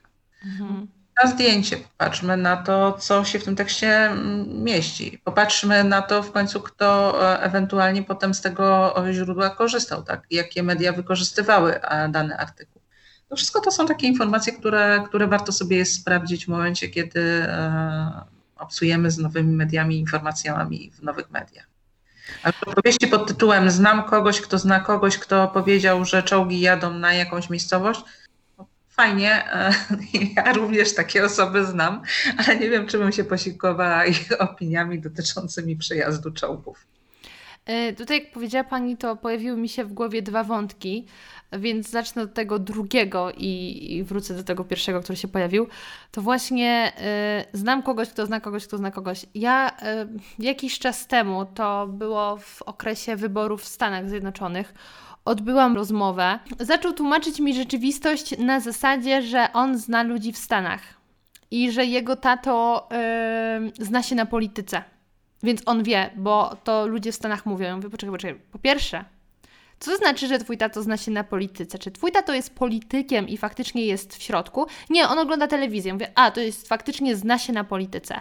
Dwa, jacy ludzie mówią? Nie no, wszyscy w Stanach. Ja mówię, czekaj, czekaj. Wszyscy w Stanach. To tak jakby powiedzieć, że wszyscy Polacy lubią zupę pomidorową. Zaskoczycie, okazuje się, że jednak nie. Dyskusja faktycznie się skończyła, kiedy na jedno jego zdanie powiedziałam: Pokaż mi źródła.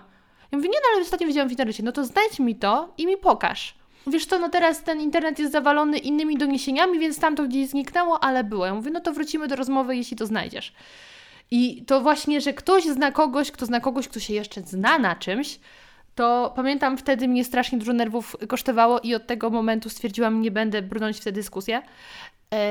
A drugi wątek, to powiedziała Pani o tym, żeby też e, dodatkowo sprawdzać te nowe media, ale ja myślę, że to w ogóle dotyczy e, mediów, bo takim przykładem właśnie powoływania się na jakieś badania, no jest taka głupotka, no ale w takiej małej skali to też widać, że coś takiego zachodzi. Któreś pismo z kategorii fitnessowo-zdrowotne dla kobiet. Pamiętam na początku artykułu było o nowych doniesieniach naukowców, amerykańskich oczywiście, amerykańskich naukowców, że warto jeść grzyby, że grzyby są niezwykle wart wartościowymi produktami. I na koniec tego samego wydania tej gazety była informacja, że właściwie grzyby są takim niepotrzebnym elementem w naszej diecie, bo są mało odżywcze. I myślę, kurczę, za grosz odpowiedzialności za treści, które się tworzy. I bardzo często to właśnie widać nie tylko na takich, w takich głupkowatych, powiedzmy, magazynach, ale też portalach, dajmy na to dla kobiet, gdzie ja od środka trochę też tego liznęłam, znaczy pracowałam przy redakcji i wiem, jak to się tworzy, że masz narzucony jakiś jakąś liczbę artykułów, które muszą się danego dnia pojawić, więc wyłapujesz cokolwiek znajdziesz na amerykańskiej stronie, i właściwie przypisujesz ten tekst i zupełnie Ci nie interesuje sprawdzenie, czy faktycznie takie badania były, czy nie, bo nie masz na to czasu, a masz z góry narzucone e, normy do wyrobienia i po prostu temu ulegasz. I to dziennikarstwo niestety tak bardzo się e, no, zepsuło. Że to jest kwestia mm, kilku rzeczy, tak? No bo mm, na pewno, e, na pewno świat mediów jest e, zupełnie inny niż był jeszcze 30 lat temu, 20 lat temu. Zmienił się również przez e, te nośniki i przez szybkość, w jakiej mamy dostęp do informacji. Tak? Jeszcze, jeszcze u początku prasy drukowanej, czy później, tak, informacje dochodziły z bardzo, bardzo długim opóźnieniem. Obecnie praktycznie każda informacja dociera do nas czasie rzeczywistym, tak? Właściwie no takim, e, jest kilka takich e, milowych kamieni, jeżeli chodzi o, o tą szybkość dostępu i to, co mogliśmy zobaczyć. No bo z jednej strony mamy e, wojnę w Zatoce Perskiej i to jest ta pierwsza wersja, mówimy o pierwszej wojnie w Zatoce Perskiej, kiedy CNN staje się tym takim głównym i, i naczelnym medium przynoszącym informacje z świata i pokazuje nam wojnę z bliska pierwszy raz mogliśmy zobaczyć, jak ona wygląda, nie będąc żołnierzami. Mhm. Druga e, wersja, która e, gdzieś tam zmienia nasze patrzenie na informacje, to na pewno jest World Trade Center, tak? dlatego że no, założę się, że gdybyśmy zadali pytanie e, większości osób, które już w tym czasie były świadome, będą w stanie opowiedzieć, co w tym czasie robiły i co widziały i co obserwowały. Pierwszy raz oglądaliśmy e, coś takiego na żywo. Oglądaliśmy liczne katastrofy, które się wydarzały, również prawie że na żywo, tak, z relacjami. E, wersja świata tych e, głupawych programów, które się pojawiły, takich jak Big Brother chociażby, które pozwoliły nam na obserwowanie życia ludzi na bieżąco i obserwowanie nas samych poniekąd, tak, takimi jakimi jesteśmy, z wszystkimi naszymi wadami, zaletami itd. Tak itd. Tak to wszystko wpłynęło na to, że e, zmieniło się podejście do mediów i od mediów wymaga się czegoś zupełnie innego niż wymagało się jeszcze 20-20 parę lat temu.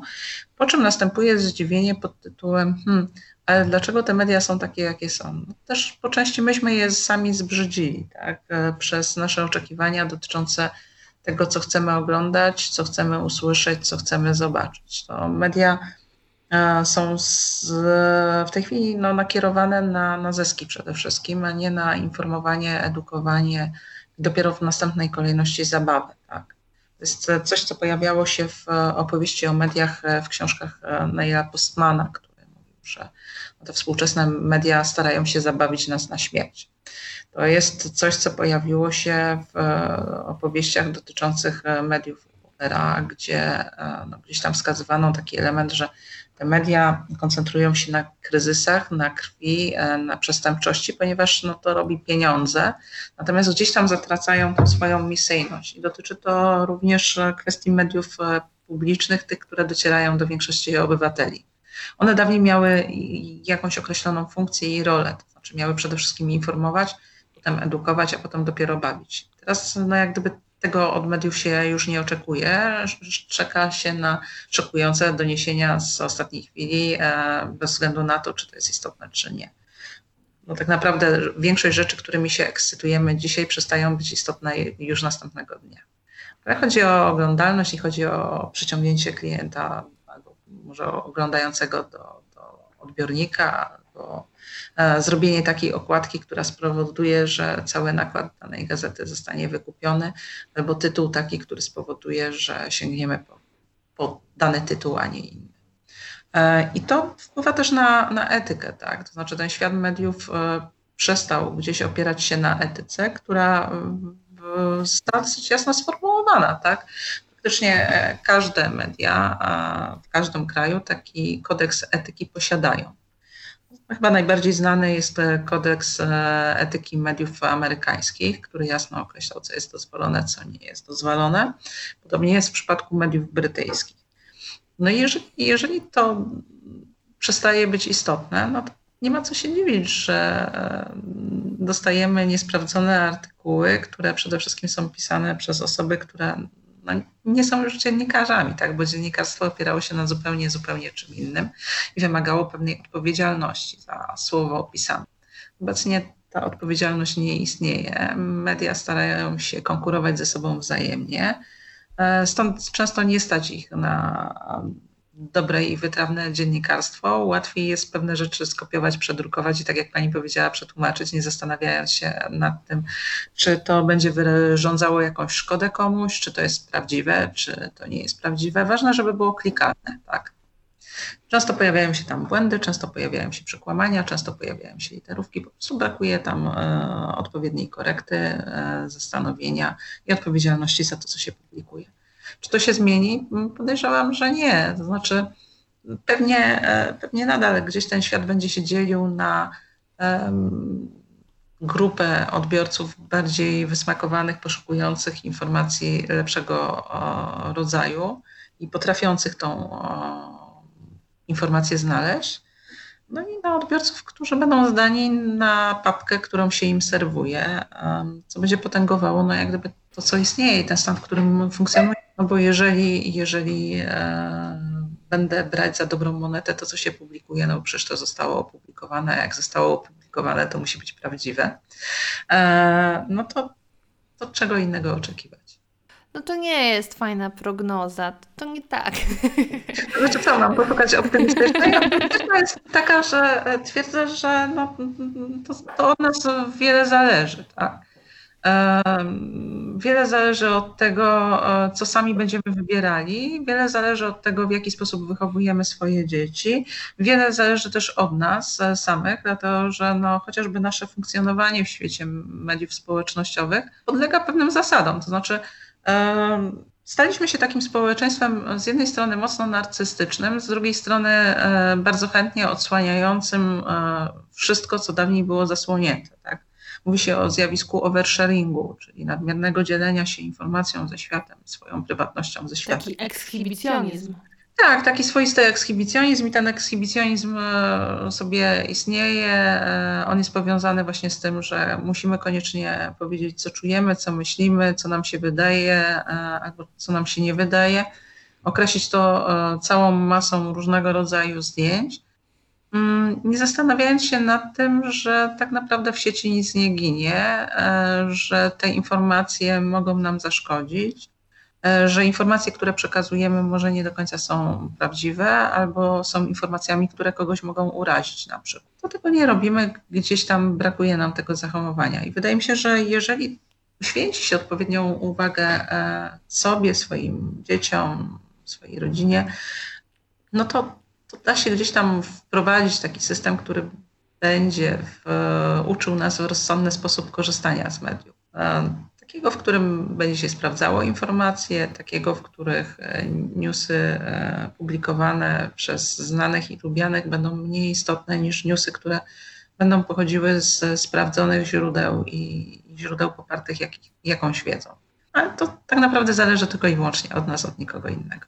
Dlatego ja się bardzo cieszę, że dzisiaj y, właśnie rozmawiamy, bo mam taką cichą nadzieję, ale ja jestem też y, w całej swojej racjonali, y, racjonalności dość taka jednak naiwna, że staram się szukać, że można jakieś zmiany wprowadzać, ale wydaje mi się, że ta taka nadzieja, że można jakoś coś dobrego zrobić, tylko nam zostaje. To bardzo mocno wierzę, że taką rozmową też damy jakieś wskazówki ludziom, właśnie gdzie gdzie szukać informacji, jak się zabezpieczyć albo zmniejszyć prawdopodobieństwo, że y, złapiemy się na jakiegoś fake newsa albo damy się wciągnąć w jakieś teorie spiskowe.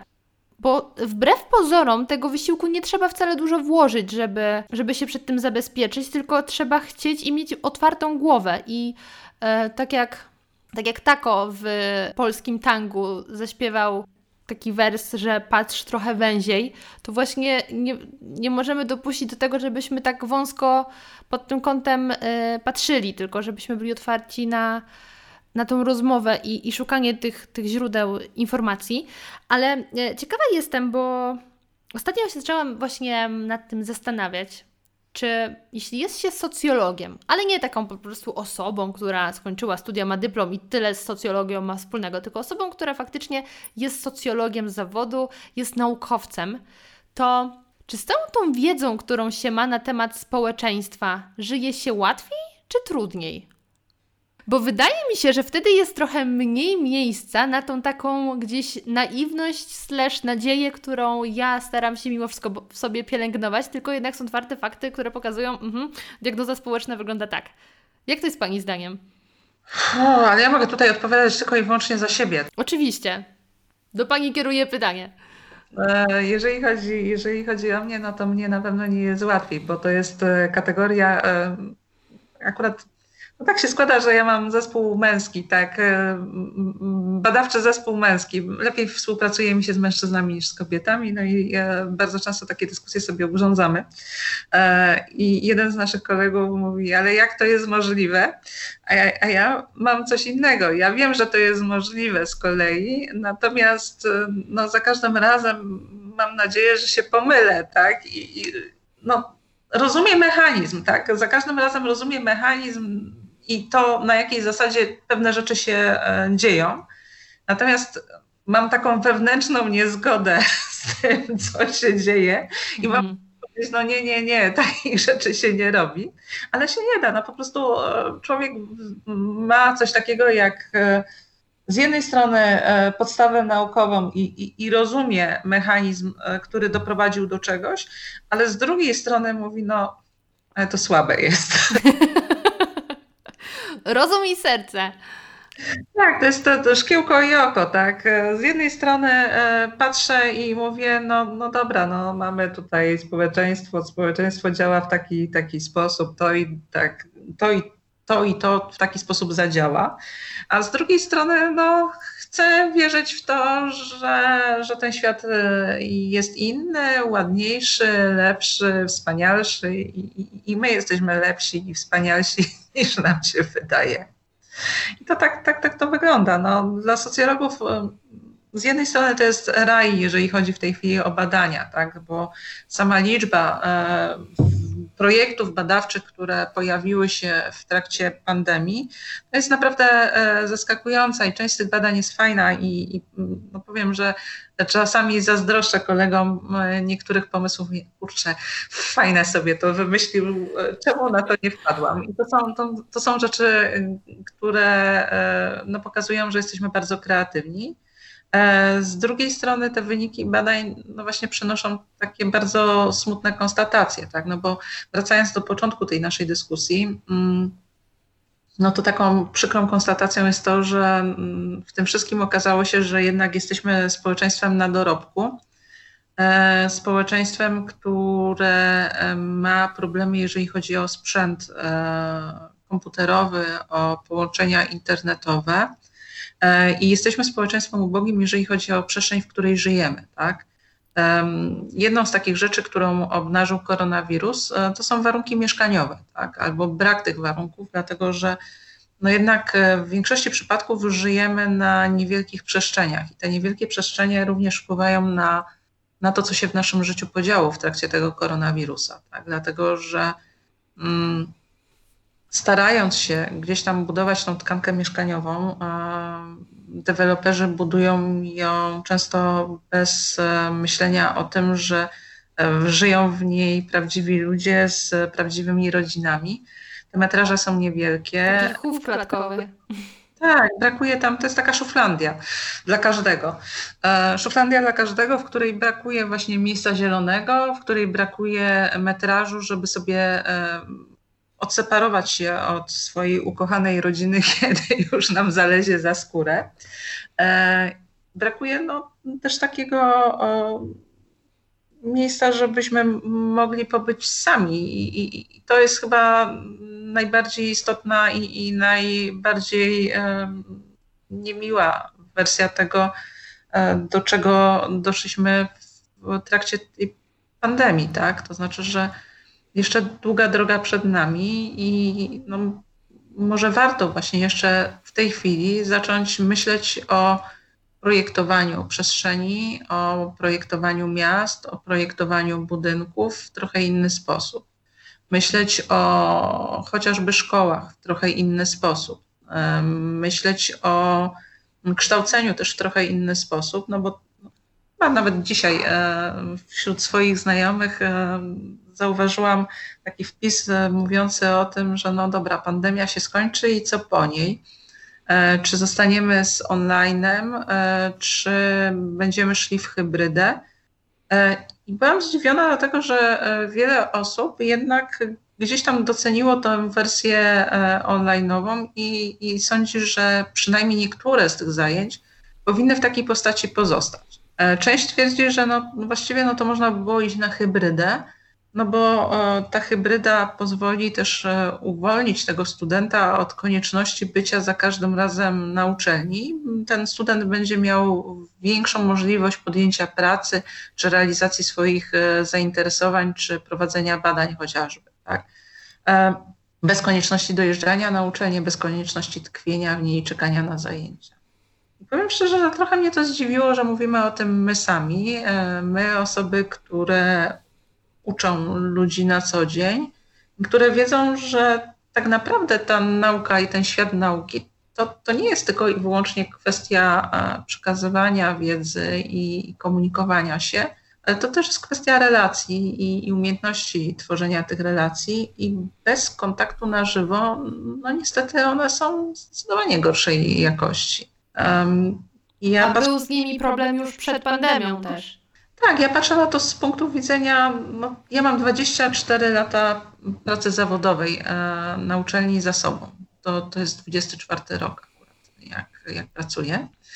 E, I powiem tak, że dla mnie te kontakty ze studentem e, są istotne, tak? dlatego że po pierwsze można pewne rzeczy przedyskutować. Po drugie, ta dyskusja nie jest ograniczona tymi ramami pod tytułem e, mamy zaprojektowaną godzinę tak, w internecie, po godzinie się rozłączamy, bo student idzie gdzie indziej, ja idę gdzie indziej. Bardzo często jest tak, że jeszcze po zajęciach wracaliśmy często do pewnych rzeczy, albo e, no, student się pojawiał, żeby przedyskutować pewną rzecz u mnie. Tak? I te dyskusje czasami były dłuższe, czasami były krótsze, czasami były bardzo długie. Dochodziliśmy do, do ciekawych wniosków, pojawiały się ciekawe pomysły. E, I to jest tak kwintesencja e, uczenia dla mnie, tak? To znaczy, mm, to jest nie tylko dyskusja dotycząca rzeczy, które bardzo często nie jest to tylko i wyłącznie dyskusja, która dotyczy tylko i wyłącznie przedmiotów, którymi, którymi się zajmujemy, ale często jest to też dyskusja na tematy poboczne. Tak? Czasami pojawia się tam jakaś literatura przy tym, czasami pojawia się jakiś film przy tym. Czasami pojawia się dyskusja o sztuce, czasami pojawia się dyskusja o miejscach. Tego wszystkiego brakuje troszkę w przypadku tej wersji e, uczenia online, dlatego że po prostu no, wymusza na nas to po części e, no właśnie onlineowość tego, tak? Czyli mam zajęcia, które są założone na półtorej godziny e, i wiem, że ten student za te półtorej godziny będzie przelogowywał się na inne zajęcia, a ja na inne. E, bardzo rzadko mamy do czynienia właśnie z taką możliwością gadania sobie i uzupełnienia tej wiedzy, wyciągnięcia książki z szafki, którą gdzieś tam mamy, wymienienia się taką książką. Tego brakuje i tyle. Więc sądzę, że, że no to, też może jest okazja do pomyślenia o tym, w jaki sposób uczyć ludzi, żeby byli świadomymi odbiorcami e, tego, co dają media, e, żeby też no, może byli świadomymi użytkownikami społeczeństwa, tak? E, czyli żeby gdzieś tam pomyśleli, że może jednak warto zainwestować w społeczeństwo obywatelskie, bo ono będzie się przekładało na znacznie poważniejsze korzyści niż nam się wydaje. To jest kolejny wynik e, badań, to, że do tej pory opieraliśmy się głównie na, na czymś, co można było określić mianem kapitału ludzkiego. Natomiast e, kompletnie nieruszony i niewykorzystany jest u nas potencjał związany z kapitałem społecznym. I ten kapitał społeczny warto jest gdzieś tam trochę pochłubić i zainwestować w niego. No to już y, kończąc naszą dzisiejszą rozmowę i zahaczając o temat, który też już Pani przed chwilą poruszyła, czyli mm, jakie są Pani prognozy na zakończenie tej pandemii pod kątem powrotu do normalności? Czy istnieje jeszcze ta stara normalność, czy, czy normalnością już jest to, co się dzieje teraz? Ja nie mówię, że zostaniemy tak totalnie zamknięci w domach, ale na ile, może też już jakieś prowadzone badania pod tym kątem, y, da się przewidzieć, jak ten świat po wyjściu z domu będzie wyglądał, czy będzie znowu zachowywany dystans, czy ten świat będzie bardziej zamknięty, nie będzie można się już tak swobodnie poruszać, mniejsze zaufanie do ludzi będzie, czy nawet y, pytam też pod takim kątem y, prostych rzeczy, nad którymi nikt się nigdy nie zastanawiał, ale ktoś mi ostatnio powiedział, czy ty wyobrażasz sobie jeszcze zdmuchnąć świeczki na torcie, które później mają jeść inni ludzie? I ja mówię tak, ty, to w sumie jest niehigieniczne. A przecież to jest rzecz, o której bym nigdy wcześniej nie pomyślała, mm, że dmuchanie w świeczki może roznosić zarazki, bo kogo to wchodziło wtedy. Y, jak to pani widzi? Czy my faktycznie będziemy mocno odczuwali nie pod kątem ekonomicznym, tylko właśnie takim społecznym tą pandemię? Czym? No, no i znowu, e, aż się prosi o odpowiedź i tak i nie, tak? Bo z jednej strony pamięć ludzka jest bardzo ułomna, mm, o czym już dzisiaj rozmawiałyśmy. Tak. E, I e, na dodatek ona opiera się na emocjach i opiera się na tym, że wypieramy z tej naszej pamięci te rzeczy, które chcemy wyprzeć, tak? Znaczy te, które są nieprzyjemne, te, które budzą w nas jakieś negatywne skojarzenia, będziemy się starali e, ich pozbyć jak najszybciej. Z drugiej strony, no to też jest takie pytanie, no niespecjalnie do mnie, ale to jest pytanie o, o to, jaka będzie dalsza historia tego koronawirusa. Tak? Dlatego, że no, nie wiem, czy, czy ktoś z nas rok temu zakładał, że to będzie tyle trwało. No, jeżeli byli wśród nas tacy, no to jestem pełna podziwu. Większość z nas gdzieś tam miała nadzieję, że to się zakończy. No, u siebie w pracy mam całą masę osób. Jedna z moich koleżanek, e, nieco starszych, podchodziła do tego optymistycznie. Najpierw mówiła, że w maju na pewno już wrócimy na zajęcia, potem w czerwcu już mieliśmy na pewno wrócić na zajęcia, potem w październiku.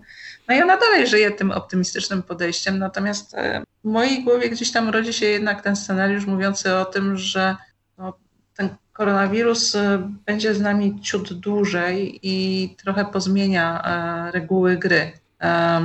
Zresztą to, to też widać w polityk, polityce i wśród polityków. Wydaje mi się, że to będzie gdzieś tam taka największa wersja testu dla Unii Europejskiej, tak? dlatego że siłą i mocą Unii Europejskiej jest ten świat bez granic państwowych e, i, i możliwością przekraczania i swobodnego poruszania się. Natomiast koronawirus gdzieś tam wprowadził u nas te ograniczenia i widać, że one sobie tkwią w nas dalej i w poszczególnych państwach dalej. Najlepszym dowodem na to jest chociażby Izrael, który gdzieś tam wprowadzał e, chyba dwa dni temu ograniczenia lotów w ogóle. Tak? E, nie tylko już te takie dotyczące tego, że można przylecieć, ale się danym jest kwarantannie, e, tylko po prostu ograniczył je do, do, do, do zera. No i tyle. E, więc to zamykanie i otwieranie może stać się taką normą w naszym życiu, czego no, ani sobie, ani nikomu innemu nie życzę, dlatego że no, zdecydowanie świat był przyjemniejszy w momencie, kiedy tego koronawirusa nie było. Ale załóżmy, że, że będzie wszystko ok. E, sądzę, że no, wrócimy do większości, e, większości zachowań mimo wszystko.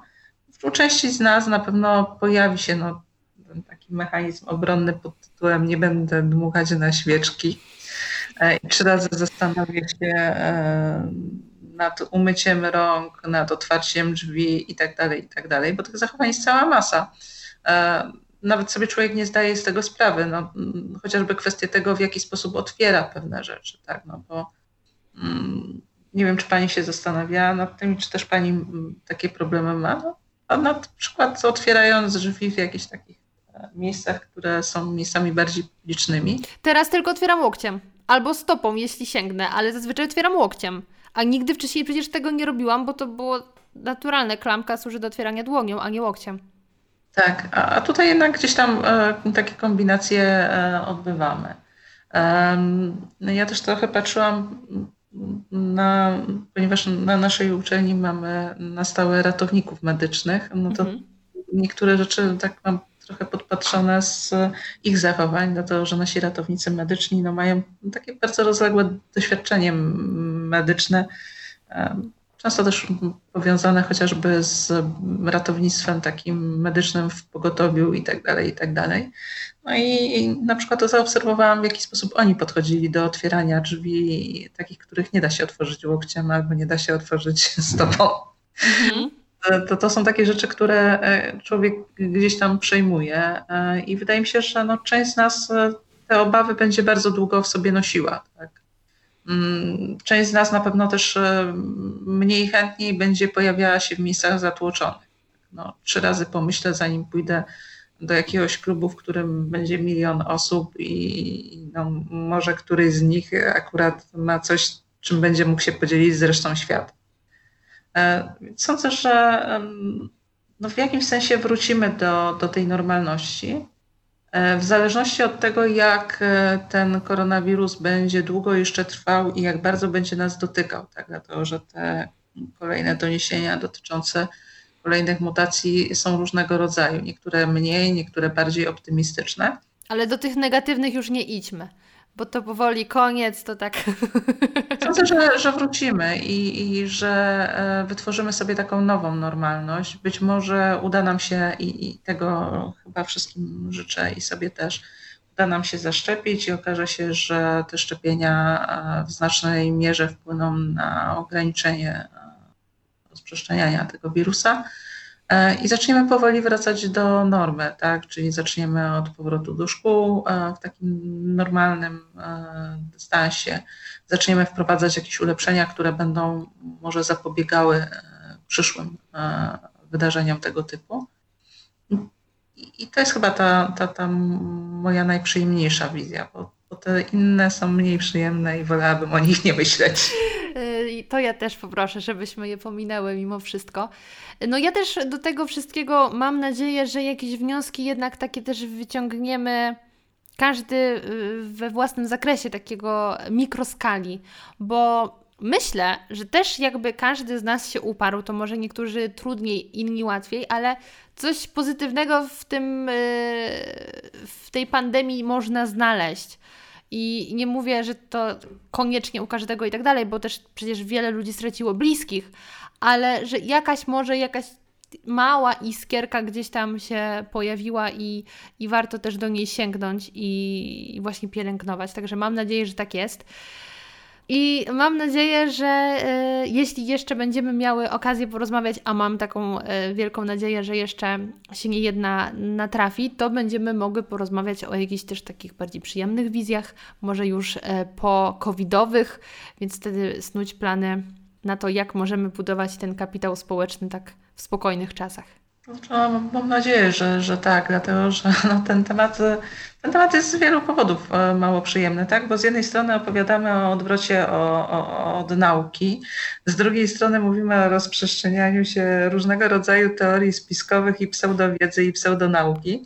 E, z trzeciej opowiadamy o doświadczeniach związanych z koronawirusem i żaden z tych tematów nie jest przyjemny ani nie nastraja specjalnie do żartowania. Więc zdecydowanie e, lepszym rozwiązaniem będzie no, powrócenie do tematów milszych, e, przyjemniejszych, no i może w normalniejszych czasach i normalniejszych warunkach. E, na razie no, możemy sobie popatrzeć z optymizmem, tak? E, za niedługo będziemy mieć wiosnę. Nie wiem jak u Pani, ale u mnie dzisiaj rano był śnieg. U też. Ale niewielki, więc no, mam nadzieję, że na tym się zakończy, chociaż trochę tej zimy nam wszystkim brakowało. Mnie szczególnie, dlatego że no, jednak jeżeli się jest z południa Polski, no to tęskni się trochę za śniegiem, a od kiedy mieszkam w Gdyni, no to ten śnieg dotknął mnie właściwie raz jeden, cztery lata temu i potem była jedna wielka posłucha śniegowa. No i w tym roku jak sypnęło, naprawdę mnie to ucieszyło. Dorzucając do tego, że o czymś pozytywnym yy, warto myśleć, to ja dorzucam do takiej listy rzeczy, które yy, podtrzymały mnie przy życiu przez zeszły rok, to mimo wszystko są jednak memy, bo yy, momentami one bardzo pozwalały spuścić ciśnienie i gdzieś przez te trudy dnia codziennego zaśmiać się nawet nad ironią całej sytuacji, ale no to zawsze łatwiej trochę spojrzeć na to, co się dzieje przez pryzmat śmiechu. To jest ciekawy temat w ogóle, e, osobny i bardzo ciekawy temat z wielu różnych powodów. Po pierwsze, one są rzeczywiście znakomite. Zresztą dzisiaj, dzisiaj sama też się posługiwałam memami i to powiem, że sięgnęłam po mój ostatnio ulubiony z Bernim Sandersem. Och, tak. Jest uroczy. E, ale e, ciekawostką jest to, jak one rozprzestrzeniają się w, na skalę międzynarodową i jak one są kopiowane tak, z mm, komentarzami w różnych językach e, i jak bardzo uniwersalne e, wartości z sobą przenoszą. Może to jest temat na kolejną rozmowę.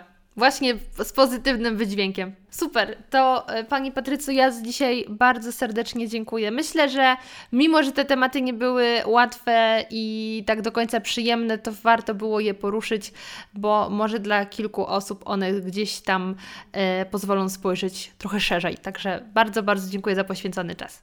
Ja dziękuję za zaproszenie. I jak wrażenia? Mam nadzieję, że ta rozmowa skłoniła Was do wielu refleksji. Być może w niektórych kwestiach się z nami nie zgadzaliście, lub wprost przeciwnie, niejednokrotnie przybijaliście z nami wirtualną piątkę. Jestem bardzo ciekawa Waszych przemyśleń, więc jeśli macie ochotę się nimi podzielić, to śmiało. Jestem na Instagramie zmaczne.go, na Facebooku Małgosia Zmaczyńska Podcasty, ponieważ prowadzę jeszcze jeden podcast, podcast Zmacznego, do którego słuchania też gorąco Was zapraszam, bo teraz Zmacznego pojawia się na przemian z podcastem radioaktywnym, czyli w jednym tygodniu w poniedziałek jest nowy radioaktywny, a za tydzień w czwartek jest nowy odcinek Zmacznego. Więc w zeszły czwartek pojawił się nowy odcinek Zmacznego i w czwartek za tydzień również będzie nowy odcinek Zmacznego, a potem w poniedziałek będzie znowu radioaktywny i tak dalej, i tak dalej. A z nowości znajdziecie mnie też na TikToku. Mój nick do Zmacznego. Bardzo Wam dziękuję i do usłyszenia już niedługo.